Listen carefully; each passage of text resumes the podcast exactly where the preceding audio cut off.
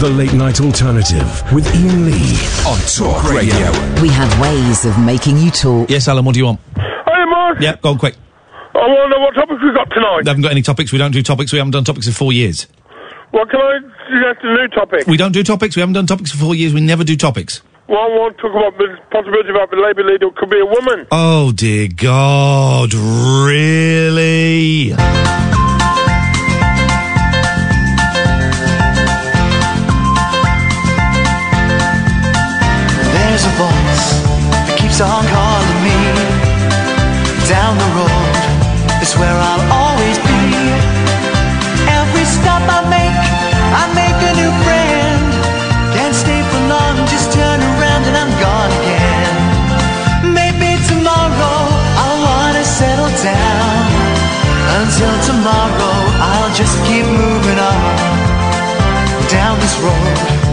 Never seems to end.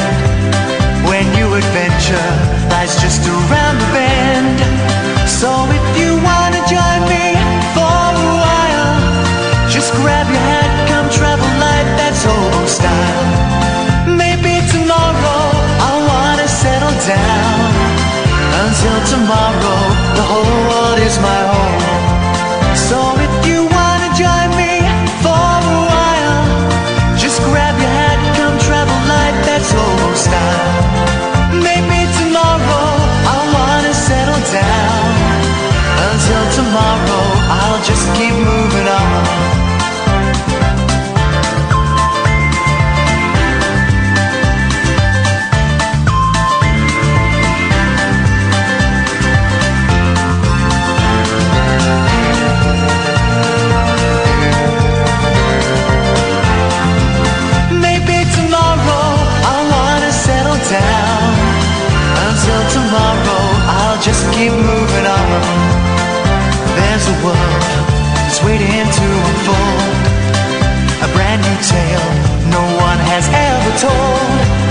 We've journeyed far, but you know it won't be long. We're almost there, we paid our fare with a hobo song. Maybe tomorrow I'll wanna settle down. Until tomorrow, I'll just keep moving on. So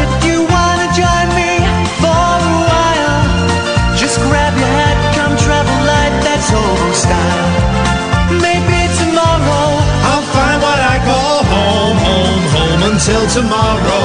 You know I'm free to roam. Ba-dum, ba-dum, ba-dum, ba-dum, bum. Oh, three, four, four, four, nine, nine, one thousand. I'm Iain Lee. You are? Katie Boyle. There we go. Who was Katie Boyle? A, a columnist, a, an agony aunt. She was a broadcaster. Yes. She was the face had a bit and of a voice nasally of voice, didn't she? Eurovision. No, she spoke I'm, Ka- posh. I'm Katie, Katie Boyle. I'm Katie Boyle. Yes. Yes. Uh, the late night alternative. It's a late night radio show unlike any others. We will not be um, spreading fear. We will not be spreading hate. This is, uh, you could call it a safe space, a safe space, I suppose. It's just a fun show. Monty Python on the radio. We sit here and we talk nonsense and we talk about some of the smaller stories that you may or may not have seen. We talk about our lives and you are welcome to call in about anything you want. Although I must admit, Alan's suggestion about the possibility of a, well, I'm a bloke. So maybe that's playing on it. But Alan's suggestion that there may be a female leader of the Labour Party, it won't be. It'll be Keir Starmer. I hate to break it to you. Um, but it I also, don't know because often oh, we're the, talking about it. Often the front runner never doesn't get it. Um, you're correct. Although the front runner never gets it. And Hmm. who broke that curse? Someone broke that curse. Boris Johnson. Oh. He broke the curse. So it could be, why am I so dark on that? Do I look dark on that screen to you? Do I like dark on that screen to you? I mean, I want to look, I want to look light and vibrant. I want to look hot. I want to look power. I can't see. Doesn't matter. It's radio. We are. I'm in a weird. I'm. I'm a little bit manic today. I had a session with my counsellor, who's going to come in one day as a guest. Wants to come in. Chip wants to come in. Chip wants. Chip's invited me on his. Everyone's got a podcast. Chip's invited me on his podcast, and uh, he's going to come in here one night. love that. Yeah, you've not met him yet, have you? No, but I've spoken to him. Oh, he's a very nice man. He is going to come in at some point. Uh, Chip Summers, if you want to go and Google him, it's not just my therapist. He's not going to do a free therapy session. But I'll be surprised if he doesn't charge me for it. But if you go and Google him, um, you will see he has quite some history. Um, but I was telling you, I feel manic today, and, and mania is not part of my depression. Okay, it's normally just feeling miserable or feeling okay, but I, I was feeling manic. I'm going to say it. I felt like I'd taken um, an ecstasy thing. I had this that my shoulders were tingly, and my the front, uh, the lo- lotus cortex of my brain, the front of my brain was like just on fire. Uh, it felt very, very peculiar. And that's unusual for me, guys. And I've still got a little bit of that mania. Partly because it's been a brilliant weekend. I did an escape room and we finished it with 16 minutes, 5 seconds to spare. That's right. That's right. In fact, we were so far ahead, me and my two boys, they flashed up on the screen after 15 minutes. Guys, y- you could um, actually take a quick nap and still finish it in the time here. We were so far. Four, five other teams were doing the same room as us in different rooms. And um, they're all adults. And it was me and my two boys. And we finished it first. We finished it four minutes before the next team finished it. This is what your one. third escape room. Uh, this is my fourth, their fifth. Okay, so I so love it. Here's the thing: I love it. they're getting used to doing them now. We walk in now, and we're like, um, what do they call it? Um, not s- the the super viewers, the super, you know, people that can walk into a room and they just know everything that's in there. They go, there's there's three Chinese people, there's two black men, there's one woman in a wheelchair, and there's five. that guy's wearing a red hat. She's Yeah. wearing a, a blue blouse. Take it all in. We're like that. We walk into an escape room, and instantly we went, that number's a different colour. That's part of a combination. Straight away, straight away, we were in there straight away. It's a really good one. Um, it's, it's in Milton Keynes. I can't think what it's called, uh, uh, but if I remember it, I'll tell you because I would thoroughly recommend it. We paid for it. Don't worry. It was Locked in a room. Locked in a room. S- one of the best ones I've been in. In terms of, you, as soon as you walk into the building, it's all dark and fusty and mysterious, and they set the atmosphere straight away. Um, and then it's the only one I've been in as well where someone comes out in character and explains what you've got to do and what you've got to find. Oh, it was great, and some real, really tricky puzzles in there. Um, and my youngest worked out one of the trickiest. It involved a magnet. We had a magnet, and we could not work out what to do with this magnet. Couldn't work it out. And he went, "Well, uh, what about this?" Genius, genius. It was so good. I love escape rooms so much, man. I want to live in an escape room. I want to set the house as a, up as an escape room. That would be i- i- distinctly possible, I would have thought. Anyway, so that's the show. If you want to call in, very, very simple. 03 44 499 1000. 03 44 499 1000. Free for most people, pennies at the most. You will speak to Amy. She will take your name and number. That is all. And she will give you a call straight back and you can come on. That's what Daniel did. Hello. Hello, Daniel. Hello, Iain. I- In the first place, I would like to give you condo- condolences for Velvet. Thank you very much indeed. That's very kind of you. And even you, uh, it's funny. Uh, you, when, even when I think of her now, I still still feel a little bit teary. But thank you, Daniel. That's very kind. You know this band called Velvet Underground? I do. Yes, terrible band. It's good, isn't it? Oh, Um, so I would like to talk well, about. Velvet is underground now, except she's not She's buried. not. She, Velvet is in a box in her bed in my bedroom. I, I know this band because I listen to Radio Paradise sometimes. Okay, yes, you've mentioned Radio Paradise before. Velvet Underground are, it has to be said, Daniel, with respect, one of the worst bands of all time. Well, you can say the the same about Frankie Goes to Hollywood. You could say the same, but you'd be wrong. You, do you like Frankie Goes to Hollywood? Who doesn't like Frankie Goes to Hollywood? The power of love, a voice from above. So do you know where, where I did go today? Um, it wasn't Did to you go to Hollywood? I went to Short, Short Ditch. I would have guessed that eventually, but it would have taken quite a few thousand guesses. I went there to um, a game arcade with the virtual reality experience. A experience. gay market with the virtual reality experience. Yes, so the, you enter there is like an enterprise. What's a gay market? Um, so I, I had the experience with the virtual reality glasses. Virtual reality gay Yeah, yeah. experience for Was- those who just want to quite- try it. Was quite good, but at the end I said, You know, I would like a game to learn languages, like, um, you know, you see the confused. objects and you can learn vocabulary with it. You have to say the word for, for what you, you are seeing. What in gay like gay slang? I'm so confused. Where where did you go? This app on on mobile on mobile, I have an app called Plowing Duo, Duolingo. Duolingual. Duolingo. Duolingo. Do- Is that is that I I like her? If you wanna see me dancing with Dua somebody. Yeah. It's like Dua Lipa. You know, it's her real name. It's it's it's her real name. She's British, Dua Lipa. no, she's not. But she, she's from uh, Lebanon. Yeah, but she's no, she's British. Is she? Yes, Okay. Dua Lipa's British. Kath googles it. Just her dad is right. isn't. Yeah, I she's British. Too young for me. but you know, I went on a Uber uh, ride. I went on Yes. Uber ride, and um, all my uh, journey, I was uh, explaining my idea about the international postcode system using meter cubes. Oh yes, this is just remind just remind the listener how that works, Daniel. So you have an imaginary grid of cubes that. D- Daniel, just stay there one second. Maybe we should get Alan back to talk about female leaders of the Labour Party. Just okay, thanks. Cheers. Yes, Daniel.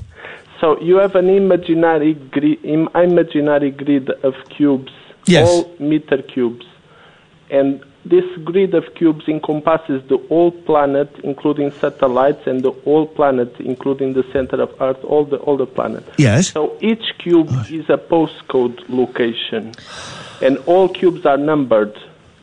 So uh, the thing is, if you are going to sign a contract for a property, you have a tenancy agreement, and you list all the cubes that are inside your house. All, all cubes are one meter cube. Ah, so you could have several cubes inside your house. Wouldn't that just take up a that takes up a lot of Well, I tell you what, we've talked about this before, so let's let's dwell thee not. Yeah, so what the did the Uber driver make of this? Yeah, so the, he, he really liked the idea. He said, "Well, it's really, really smart. I really like the idea. It's very interesting." But then Get out of my car. know what was a meter. Huh? I, I, I asked him, "But do you, do you understand what is a meter cube?" He said, "I don't know what is a meter, but the idea is great." He didn't know what is a meter, but the idea is great. I told great. him, "Lo- "Look, like a basketball player is like if he's really tall basketball player is like two meters." I'm going to be honest. I, if I was looking at the distance of a race, a run track, running track, I could tell you if it was 100, 200, or 400 meters. I do not know how tall I am in meters. I'm six foot four, and if I'm on the motorway, I will tell you that that turnoff is 500 yards away. Do, do you know that one meter cube has 1,000 liters of water I, I know it now. and it weighs 1,000 kilograms? Holy jackamole! So it's like 1,000 kilograms of water. hmm? Are you still wa- can I ask you- 1,000 liters of water. Yes. That's one meter cube. Are you still wearing the virtual reality goggles? Uh, You might want to take them off was and enter the real world with me and I was Catherine. really scared sometimes. They, they, they made me fall into a, into um, a precipice. Um, Brexit. uh, That's yeah, how they uh, did so it. I was falling. I was fe- Falling off a feeling- cliff. Yeah, cliff. Yeah, I was in the, in the feeling the, the the creeps with it. Like I thought I was going to faint or something. Well, Dan- Daniel, But then, uh, you know, the thing I, I could be be, a really. consultant for Uber Yes. because I have great ideas on how to improve Uber. Ah, here we go. Now we've got a topic. How would you improve Uber? Oh three four four four nine nine one thousand. Give us your top three, please, Daniel. Okay, so the the the, the top. Do you prefer the the toppest one? The bottomest one. Oh, okay, the bottom. So we have drones everywhere, isn't it? Like in the future, we, have- will have we will have drones everywhere. Yes, it is. But the thing is, you don't need to to have the drone go all the way. Like imagine I have a package where I live here in Clapham, and I want it to be delivered to Shoreditch, right? Yes. So the the package can go to Trafalgar Square, and from Trafalgar Square it goes to Shoreditch. Yes, sir. Okay, so the thing is, you don't have a drone that goes from Clapham to Shoreditch. You have a, a drone that goes uh, into the top of a car, uh, a Uber car. All Uber cars would have a rooftop. Like a land, like a tiny helipad, a little H point uh, painted there. like yes, a- an air- airport. an airport. The Uber car would be an airport for a drone. Oh yes, now So- I'm in. So the thing is, the drone would only have to go from Uh. the door of my meter cube house. Meter cube house. Yeah. So the thing is, at, Okay. at my door I have a meter cube. Yep, I bet. Yeah. Okay. So the the drone would pick my package at my meter cube. So sorry to everybody listening to this right the now. Top of the nearest uh, available Uber car. Yes, sir. And it would land the package in the Uber car. Yes. Then the Uber car goes to Trafalgar Square. In Trafalgar Square, the, the Uber connects with the cloud, and the cloud says, "Okay, now this you, we need a drone in Trafalgar Square to pick Excuse the me? Catherine. parcel Excuse me. and put the parcel in another Uber that goes to short." Excuse me, Daniel. Yes. Why are we using drones at all if they're ending up going on cars? Why don't you just just send it in a car? It's more expensive. The the drone. How can it be more expensive? You're having a drone as well as the car. Get rid of the drone, just use the car. No, no. The the car spends lots of of of. Um, the thing is, the Ubers are already uh, going. Yeah. They're already going there, Catherine. What's, Yeah. what's your problem? So if they're already going, just stick your package in All right, Catherine With your hand. Luddite. Um, with your hands. no, no, no, no. The thing is, th- this could work with all any car. It, it wouldn't need to be the Uber, but Uber would Oh. be perfect for it. Okay. The thing is, you, you, you go to your nearest traffic light Oh. uh, junction. Yes. So you go to the crossroads. Nearest traffic where, light where there's a traffic light. Yes, Daniel. And there, there is a Royal Mail um uh, machi- machine with drones. Machine with drones. And, and so the, the drone, uh, you just put the parcel Again, I'm there. really, really sorry. I'm sure you prefer we were talking about Brexit or in the top Harry and Meghan. Sorry, guys. Yes, sir. and then the car goes, and the cloud says the the next hop. Hmm? You know, it goes hop, hop, hop, hop, hop, and it minimizes. I'm the- going to cut you off now. It's like the shortest distance. Yep. Bye, Daniel. I'm going to cut you off. Yeah. Oh three four four four nine nine one thousand. This is Talk Radio. Across the UK, online and on DAB. The Late Night Alternative with Iain Lee on Talk Radio. The unicorn. J- spoiler alert. The unicorn is Jake Shears. Uh, for a spoiler alert for Mask Singer. I watched a bit of the. I watched the first. I had the boys over at the weekend. Saturday we had a lazy day. Played a bit of video games and watched some TV. We didn't go out because Sunday was birthday and we were we had a big day planned. So I said, just Saturday we're just gonna have a lazy day. And it was great. Uh, but I did want to stop watching annoying YouTubers, and so I said at seven. I really want to watch seven thirty, whenever it was. I really want to watch. It was seven, to be precise. I remember now. I was looking at the TV planner, uh, and I had to enter in the video code.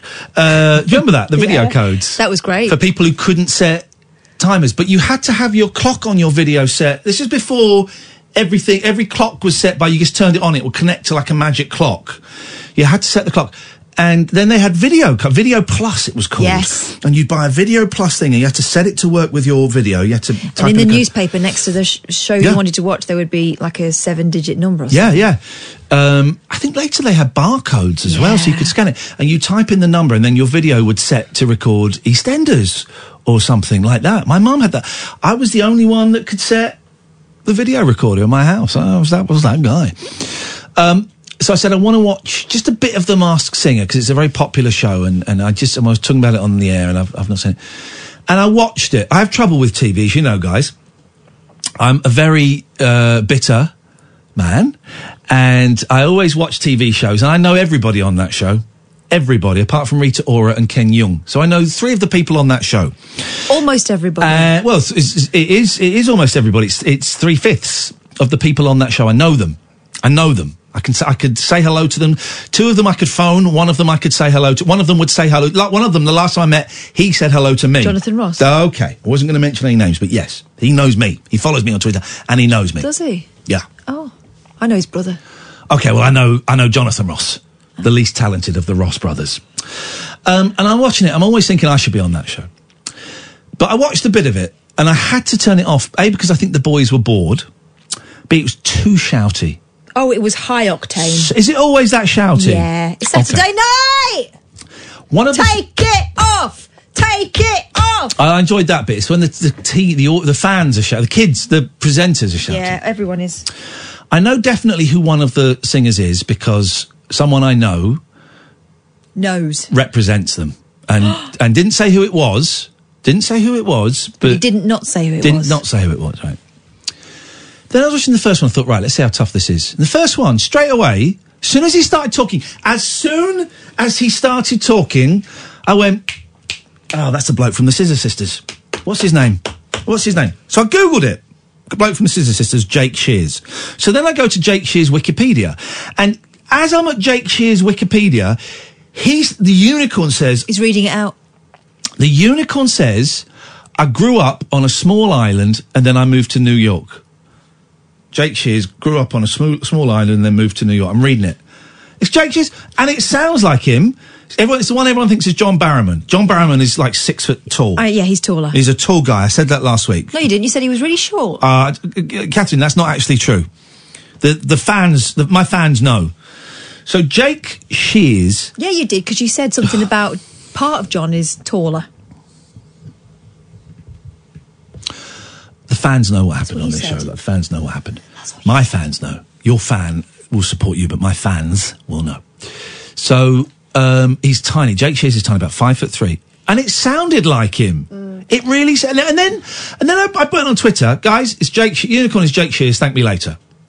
Some people went, no, it's not. It's John Barrowman. Some people went, who's that?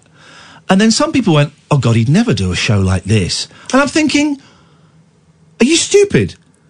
The Scissor Sisters album, they were never big in the States. They were only big over here. American band, only big over here, had two albums. Second one was a flop. First one, which was massive, came out 17 years ago. Right? He's not had a hit for 17 years. It's ITV, Saturday night. He'll be getting about 30, he'll be getting about 10 grand an mm-hmm. appearance. Meanwhile, animatronic is doing radio too. Yeah. They must go, oh, he wouldn't do that. He's too cool for that. No. He, he'll, he'll be doing it for 10 grand an episode. Oh, he won't do that. He's too big for that. He's not too big. He's great. I'm not in any way knocking him. Sometimes it just doesn't work out for people, It's right? It's not always about talent, It's guys. not always about talent. Um, uh, of course, he'd, of course he'd do it. Jake, you've not had a hit for nigh on 20 years. Would you take lots of money to come on a British TV show? Yeah, sure. Yeah, sure, I'd love to. Why not? I can't listen to that first um, Scissor Sisters album. Have I told you why? Yeah. Told you why? I used to sit in my car getting uh, doing drugs. So you sit in my car doing drugs, uh, listening to that album. And it's a great album. It's a great album. But it just reminds me of sitting in my car, usually parked up in the Tesco car park, all night, doing drugs. And listening to that on repeat, that and the best of Public Image Limited. Can't listen. Those are the two albums when I really, was when I really crossed the line, and uh, I can't listen to it. And it's a great. Re- first one is a great record, great, great record. Um, uh, so uh, that's my, that's my that's my relationship with the Scissor Sisters. Apparently, scissoring isn't a thing as well. It's not a thing. So that's misleading. Oh three four four four nine nine one thousand. We've covered a lot of ground. Lady leaders of Labour, uh, scissoring, um, grid postcodes, and something to do with drones and Ubers. Excessive drone usage. Drubers. And we're only 27 minutes into the show. We're waiting for you to give us a call on 0344 499 1000. Uh, feeling very, f- I'm feeling very inspired at the moment. Feeling very inspired. A lot of things have happened in the last, let me say, for, for four, geez, the last four weeks. All of this has happened. A lot of things have happened in the last four weeks. Some of it great, some of it awful, right? That's life. That's life. That's just, that's just the way the cards got dealt. That's just the way the cards got dealt. Um, but I'm feeling like a phoenix rising out of the ashes. And the bad thing that happened to, to me and Catherine was was involved in. The bad the bad kind of stuff that's happened has just it's just fueled me. It's just made me feel stronger. It's making me so creative. This radio show is going to be, for however long we're here, is going to be the best radio show we can possibly, we can possibly deliver to your ears. 1.65 million downloads of our podcast last year. Thank you. Thank you very much indeed. Um, the ARIAs get, get announced this week, the nominations.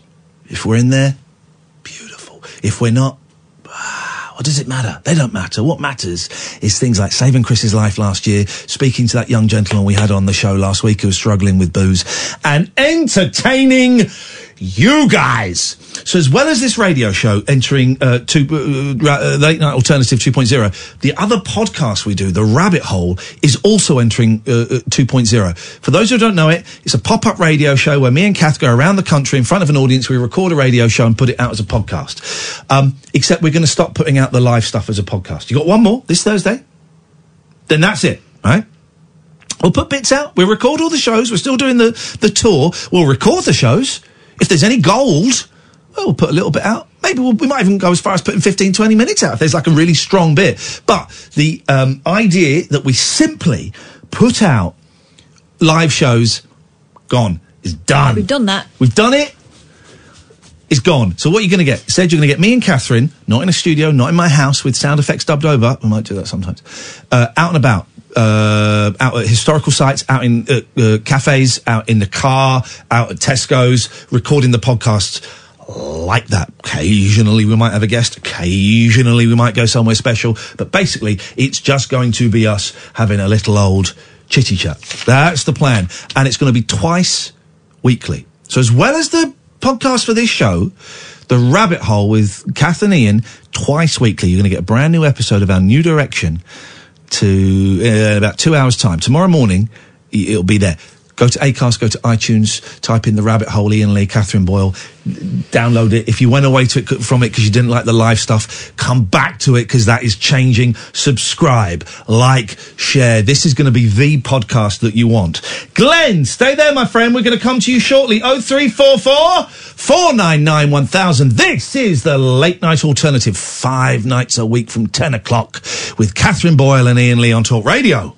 Experience the unconventional. Hello? The unpredictable. Don't you think that's a bit weird? And the completely unorthodox. It was my birthday. With rule free Iain Lee. Uh, I was just trying to generate a bit of content. The late night alternative with Iain Lee Hate alarm clock. Hate going to work. on Talk Radio.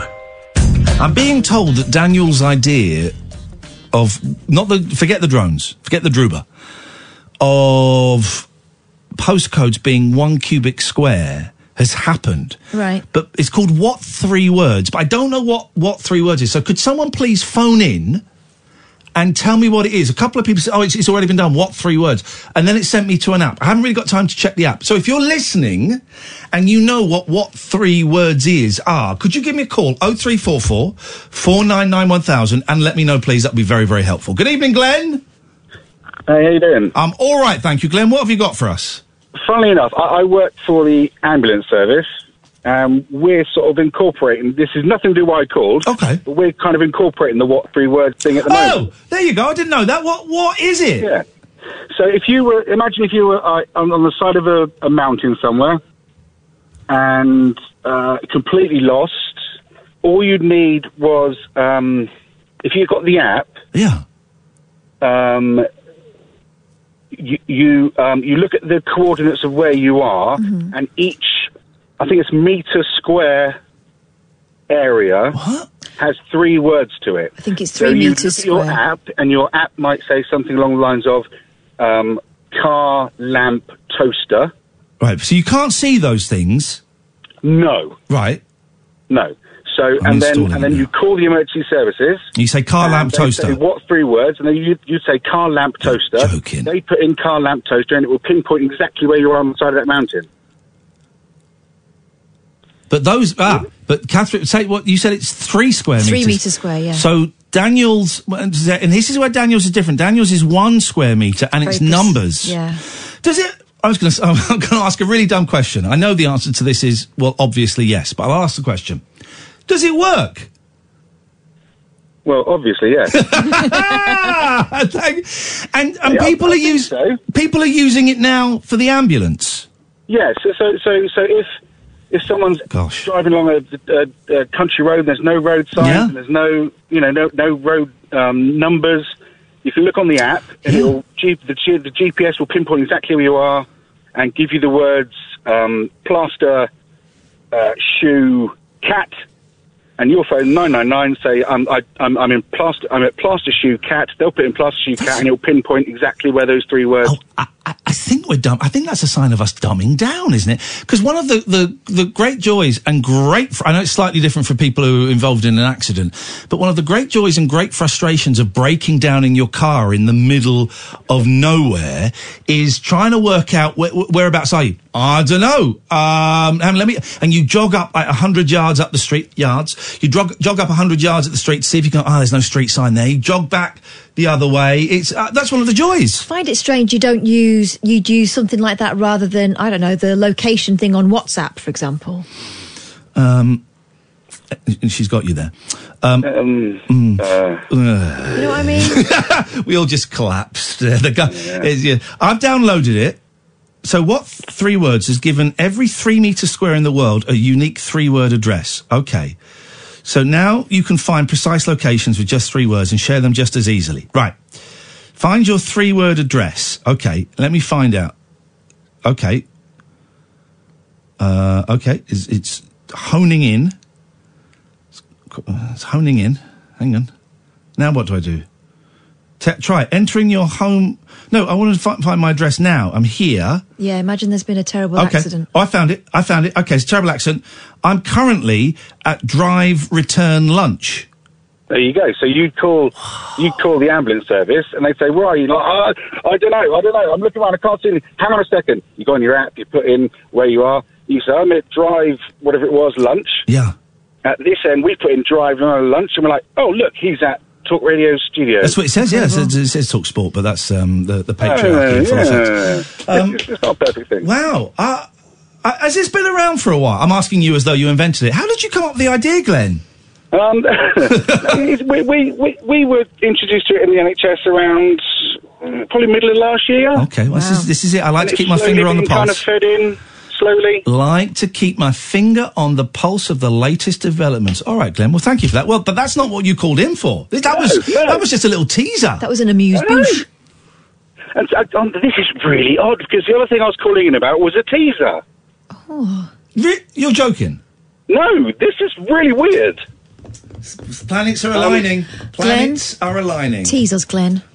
Yeah, but uh, well, no, I wanted you to tease me because I, am I'm, I'm oh, oh, by the way, long time listener, sixth time caller. You, no, there's nothing, absolutely nothing for that. No, nothing. Absolutely right. nothing. So I, I'm, I'm unfortunately, well, unfortunately, but I'm a podcast listener. Right. And right now, I think I'm around May last year. So you've just seen Shazam. oh, yes. A guy called Roger's just been outed for actually being able to see. Yeah, yeah, yeah. He's still around, yes. Um, what else has happened? Um, your, uh, your cat's killed a bird. Uh, um, get get ready for a bit more of that. Oh oh, you don't. Okay, do you want spoilers or not? So yeah, well, this is it. I just I just I, I'm, I'm, i just want to know. Yeah. You know, like like ten months into the future, what what have I got to look forward to? Velvet dies. Oh no, don't. You wanted, this is it. This is oh, it. What? You made the wish. I am granting the wish. You, I, you, it's not all um, wine and roses this in the future. Oh, that's awful. Boris Johnson wins the general election. no. Velvet passes. Uh, I have before Velvet passes. I get two new kittens. So I, I, for yeah. a period, I have five cats. Oh, uh, oh, oh! On top of the other two. On top of the other two. Um, would you like to ask us any? Sp- I tell you what, we'll, we will answer two specific questions about the future. Okay. Um, you predicted that within three months, beards would be out. Oh well. Okay. Right. Can I tell and, you? And, that you were you were good at predicting fashion trends. well, but you know, but you know what's happening in the real world because it's January the thirteenth. You're only behind in. Yeah, but he doesn't know about your moustache. Go with it. Go with it. Oh, he doesn't. Tell him. He had a moustache for a while. No, oh, really? Yeah, yeah, yeah, yeah, yeah. Disappointed. We've no. ruined his life and, with and Velvet it, and the Touch. And um, it led to a lot of controversy. No, it wasn't. He, he did it because he felt like he should. Wow. Yeah. What about you? Did you have one for a while? No. I've still got mine. I, I we, this it. is it, Glenn. You have opened Pandora's box, and it ain't so pretty. You're allowed to ask one more question. Okay. Um, oh, I had one just then as well. Um, right, the beard thing. Um, it's a dangerous game to play, my friend. With all the wisdom comes all the responsibility. I, I, I don't want to. I don't want to. Uh, no. Ask it. I, I, also, around sort of this time, this May thing last year, you had a little thing on one of your on one of the shows. You you had a bit of a rant Oh, at the break. You can bring it up. The break. I had a breakdown on air. Uh, has, ha- any any any Any more of those to look forward to? Any more of those? I could, shall I just jump to those ones? What was your question, No. caller? Sorry, what was your question, Gleneth? and and and, um, and did, did did Cass pass her bike test? Yes, I did eventually. It took me a while. Glenn, we can. We are closing the door on the future. You have to go back into the past. Well done. That was fun. If anybody is like ten months or so behind on the pods, you want spoilers? and you want spoilers, we will answer two questions. Oh, it, how gutted he was with that information, though. He had a moustache and Velvet's dead. you hit him straight away with Velvet, though. You should have there. saved that. No, no, no, no. Because I wanted to show him that you don't mess with time. Mm. You, I've learned that from so many movies. You cannot mess with time. It never works. Careful what you wish for. Yeah, he jumped into the future. No, no, no, my friend. Very dark place. Paul, stay there. You're next. Oh three four four four nine nine one thousand. This is the late night alternative weeknights from ten on Talk Radio. The radio show that knows truth is always stranger than fiction. Week Monday, I get shoes. The late night alternative with Iain Lee Because they're too real to be part of my imagination. on Talk Radio. Oh three four four. 499 1000. It's a phone in show unlike any other. We don't really, if you'd have heard the first call, someone who's been calling us for, for nearly four years now still hasn't quite grasped the format. Let me remind you, we don't really do topics. Occasionally, very occasionally, we'll talk about something for a little bit longer than others. Uh, uh, but we don't really do topics. Uh, we don't very often do questions. I've got some some of the smaller news stories that I've looked at, and we might talk about those. I want to talk about opera a little bit later on. I'd like to talk about um, the row I had with a gentleman in a broken queue. The queue wasn't working, so I had an argument with a guy because he broke it. Uh, so I got bits and pieces, and then Kath has got some bits and pieces that she's brought along as well. But we don't really phoning up saying what are the topics. We, we don't really have. Oh, what do you want to talk Topic. about? Is the is the topic? Well, let's see. Paul, what do you want to talk about? Oh, uh, I wanted to talk about. Ah. You know, when I was on the board, Paul, just to say, are you are you on hands free or something? It's a little tricky to hear you. speak. Uh, uh, I won't speak. Is there a speak- chance you could? Is there a chance you could not be on speakerphone? It's just not so great to hear you. Oh, so I I kick it like that and it's gone. Remember the old, remember the old-fashioned way when we used to hold a telephone to our ear. Oh, right. So it's to my ear, Yes, and and I'm I'm here. a lot. I'm That's here. a lot better. Thank you, my friend. Is How are that a you lot doing better? today? I remember you, Paul. How are you doing today? Mm, I'm okay. Uh, It's not too bad. Yeah. It, it's not too bad today. It's doing well. Okay, Oh, good. relatively. Yeah, That's all we can ask for. Very well. Yeah. What have you But, called in for? You know, when I was on that bus uh, ages ago, a little while back, and there was that Christian girl next to me, uh, and, and in front of me was that bloke dressed up as a woman who you had on here, I think. Yeah. I don't think we did. I do remember, Paul. Sometimes you, you, you, sometimes you slightly confuse your imagination with things that have happened on this show, which is cool. But carry on. Yeah. Anyway, anyway, the reason that the Christian young, youngster got upset was because of the the uh, man who's a woman um, person. Uh, She had, or he, no, she had such a large, massive. Uh, uh, aura going around. It was quite Aura, nasty. a massive aura. Was it? Well, Are you suggesting this trans individual had an aura that was taking up two seats? Well, it was more than it was Pay for a second ticket. For a, um, a big, a big aura. Yes. Yeah. Yeah. And, and they used to chat you had on talking to you about me, I think. No, that didn't happen, Paul. That didn't happen. And again, I do remember that sometimes.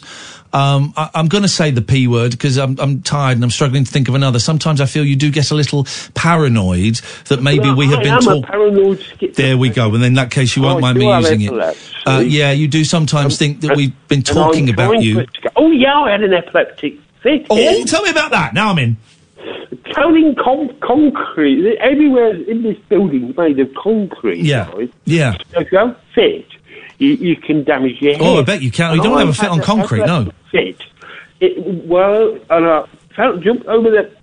I think I fell over the fence and banged my forehead. Oh, mate. Right. I banged my. Did it, as my mum would say, did it knock any sense into you? That's what uh, my mum would say.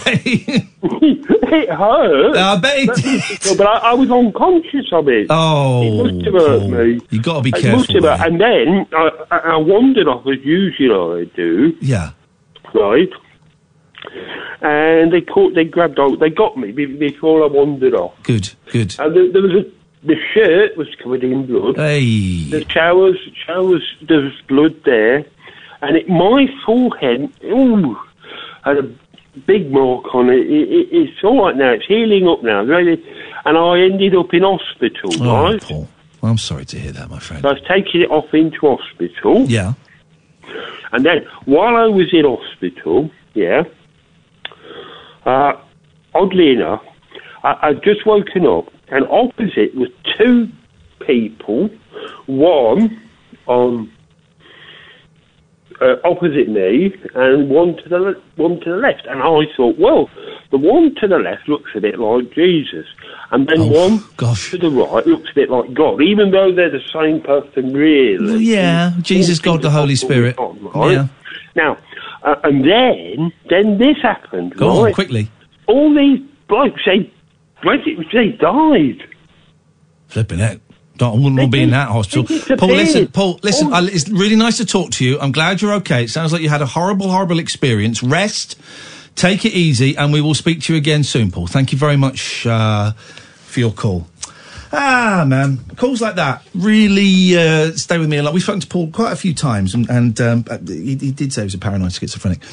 Um, you were the first person, I think, to talk to him when I was away in that cabin. Yeah. And um, w- I really enjoyed your call with him because, as we all do, first minute, 45 seconds, you're having a good old laugh. Yeah. Because he was talking about something that was very funny.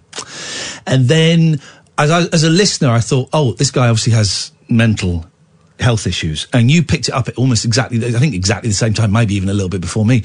And I could just hear you totally changing gear mm-hmm. to go from, oh, this is someone we can have a bit of fun with to okay, well, let's sit back, let's see what this gentleman's got and how I can perhaps help him or you gently guide him down. I remember that. I remember. I'm always impressed by you, Catherine Boyle. But I remember hearing that and thinking, there we go. That's that's a, that's a class act. Because it would the easy thing would be to keep on laughing, or to cut off, or to whatever. And you just you get 45 seconds in, you just totally changed, and Yeah, I think because he was getting, he got a bit upset about something he Yeah. thought had been said about him. Yeah. That was what it was. Yeah, I, I seem to recall. And, and at first you're thinking, because sometimes people do get the wrong end of the stick, and you're thinking, I wonder whether that's one of these. Or it's a ah, hang or- on a minute. Ah, right. And I okay. could hear you literally. I couldn't hear it literally. I could hear your whole demeanour changing as Mhm. um, you went into a different mode, and it, Yeah. thought it was brilliant. Thought it was one of, one of the best things I've heard on the radio. Um, let's go to Tony. Hiya. Hello, Tony. What you got for us? Hiya. It was the other night it was when you were talking about the aircraft carriers. Oh, last week we m- m- remind me what we were saying about aircraft carriers. That um, They're rubbish. They were at sea without the planes, and they were waiting That was it, yes. planes. Yes. Yeah. It was just a case of the new pilots had to have proper helmets fitted to their heads. Each helmet cost anywhere from fifty to hundred thousand, because the visor has to follow the eyes of the pilot. So it's co- ah. So uh, the helmet. So uh, uh, uh, uh, okay. Let steady on, Iain. Focus. This is two point zero. so a new uh, pilot's vi- uh, helmet costs a hundred thousand pounds. I get it because it's like computer scanning of the eyes. Yeah, the aircraft themselves are so advanced, they're um, totally undetectable. And the ship was built around the planes, to be honest with you. Um, Right. You know, the planes. But when are we going to get the? We still haven't got the plane. Oh, I can't believe I sound like Nick Ferrari. When are we going to get the planes? They've been tested. They were tested just before Christmas on uh, the new aircraft carrier. They had to be tested in. And did they pass? Weather. Did they Yes, pass the yes. test? Iron colours. So we could go and bomb the crap, excuse my language, out of Iran now. Yeah, we could. could with Is Iran landlocked? Pardon? Is Iran landlocked or is it coastal? Coastal, I think. Okay, well then let's go and bomb them. Let's go and bomb. Let's go and bomb. Hey, Tony, how messed up, right? Not making light of this at all. Back into serious mode. Yeah. How messed up is that thing about the Iranians shooting down that plane? It's terrible, to be honest. with you. That's You know, incredible, isn't they it? Retaliate, is it? They- they- them saying no, we didn't do it. Yeah, we did it, but it was an accident. And now it's turned into three blokes in a van. What three blokes? The, the, the team that would have made that decision with three bloke, blokes in a van. No, Yeah, and but they the were still wrong- it was still Yes, Iranian yeah, yeah, yeah. sanctions. Yeah. But they Um, made the wrong call, obviously. Well, I mean, God, you, you, you, thing is, we make the wrong call in this. We get a slap on the wrist or we get an Ofcom. They make the wrong call. 176 Yeah, people die. That's, You that's terrifying, isn't it, It's, uh, Atrocious. Yeah. That's why we need these new planes. That's why we need more weapons. threats like that. Yeah, we well, need. they've got plenty of weapons on them. Oh. They're they're so advanced, the computer program, you've got to be sort of computer literate to make sure you can fly them. And Tony, whereabouts very, in very uh, whereabouts in Wales are you from? Nice. Nice, South Wales. Say computer again for me, please. Computer. Oh, I love it. I love the Welsh accent so much, and you've got a really rich one. That whole thing about microwaves being called biddly bong. What are they supposed to be called? Piddly pong. That's not true, is it? I'm not sure. Do you speak? I'm sorry, I'm making an assumption. Do you speak Welsh? No. Okay, well there you go. I was making a big assumption there. I do apologise for Yeah. that. But there's no, a there- everybody in Wales speaks Welsh. No, I know, and I sh- and I, I was being a little bit, um, I was being a massive racist there, and I apologise. No, no, Um, but there's the, the, the Welsh for microwave is supposed to be something like piddly pong or or p- p- piddly ping or something. But I, d- I don't think that's true. I don't think that's true. No, I've never heard it. Oh, I, I, think, I think it's a myth. Tony, nice to talk to you. Thank you. f- How come you know so much about um, ships of death? I just followed the progress of the ship itself and the actual planes. Nice one, man. Thank you, Tony. I'm glad. I'm glad you gave us a call and you shared your insight. You never know who's listening. No, and I checked it out because I thought, God, they're expensive helmets. It's true. Hundred thousand pounds for a helmet. I looked and uh, I found something on Plymouth Live. A leaked video clip apparently shows the pilot of a UK F 35 Lightning jet falling flat on their face shortly after landing on the new Royal Navy aircraft carrier, Oh. Queen Elizabeth, for the first time. And then a bit further down it says, everyone found it hilarious. And then some people said, those helmets are so expensive £250,000 each. I uh, did some VR at the weekend, we raced against my, my boys, in which Popty Ping, thank you, Kerry, Popty Ping. But I don't think that's true. I want a Welsh speaker to phone up. Supposed to be because that's the noise that microwave makes, but I don't believe that's true. Is it true that um, in Japan, one uh, the word for one of the um, trains is katakata? No, that's racist. No, That's it's not. massively racist. No, it's not. The word for apple is Ringo. Yeah, I knew that. Um, but I know I I heard that some of their words are um, onomatopoeic. No, not true. Um, simply not true. Uh, uh, you don't know. No, it's, I do know it's not true. It's just simply not true.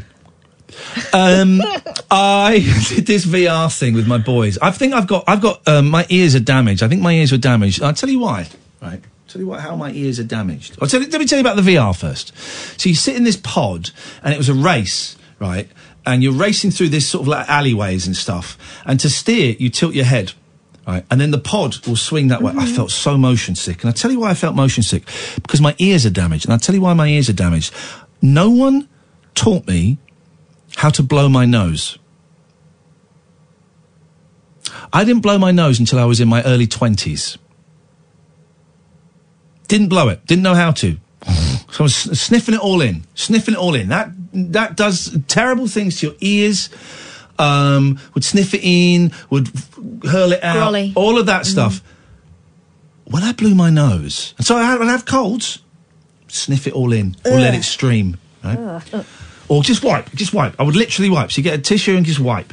There's no no blowing, forcing out of the mucus.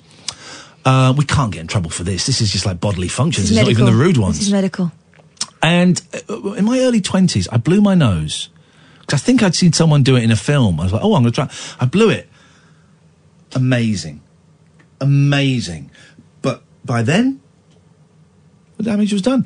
Uh, The damage was done. The first time I flew as a kid was, was at the age of 11. We flew to Spain, España. And the whole flight there, I was in agony. Agony. I was in tears. I was in my ears, just agony. And you've seen me fly. I'm, Yeah. I'm the best now that I've ever been. But f- f- as soon as we start, as soon as we start descending, last 45 minutes on a long haul, my ears are in, in pain. I can't talk. I have to lean forward and have my fingers in my ears. And on a long haul flight, I'll be deaf, completely deaf, for two days. For two days. There's no amount of popping it or anything like that. Can't do it. For two days. On a short, short haul flight, I'll, be- I'll be deaf for a couple of hours. I wonder whether you've got something. Could you just let it sink in? Let, let it sink in for Heard the it. fans a bit. Let, let it sink in, just because th- th- I want them to take on the enormity of what I've just told them. you want them to call. That I've Pride had a of- life of Britain. long. I don't want Pride of Britain actually. I want uh, medical advances in science done. I've been living with a lifelong disability. Yeah. Right. I've been listening with a life. I've been living with a lifelong disability, and I have not once Well, mentioned it. I've never mentioned this on air. Never mentioned this on air. okay. So just let just have a silence. Let it want to sink in. A the enormity of what I've said, and B the humanity of what I am.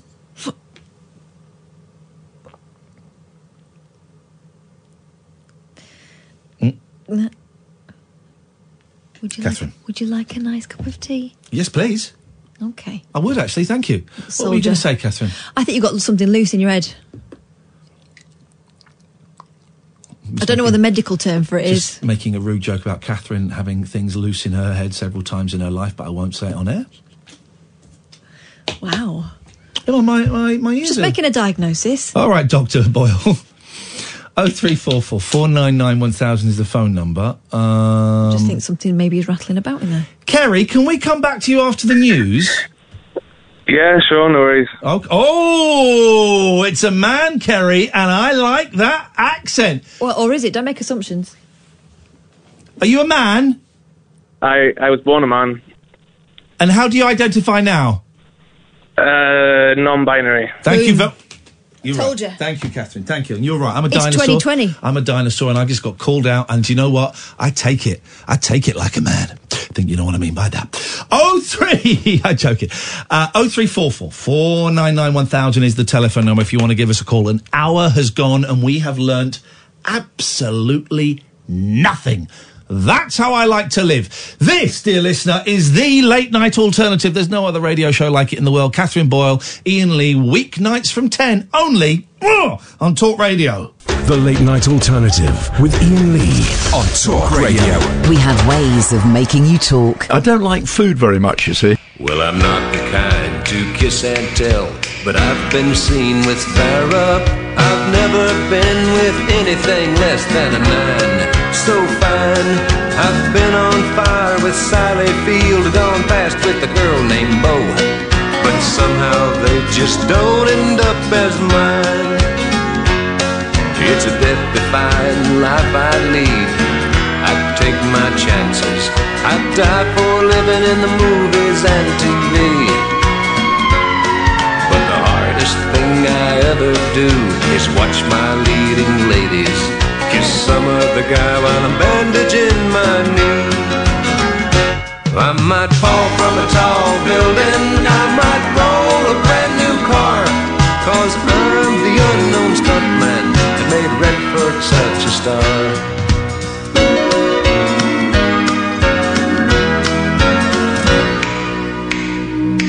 I've never spent much time in school, but I taught ladies plenty. It's true, I hire my body out for pay. Hey, hey, I've gotten burned over Cheryl Tiegs, blown up for Raquel Welch. But when I wind up in the hay, it's only hay. Hey, hey, I might jump an open drawbridge or Tarzan from a vine. Cause I'm the unknown stuntman that makes Eastwood look so fine.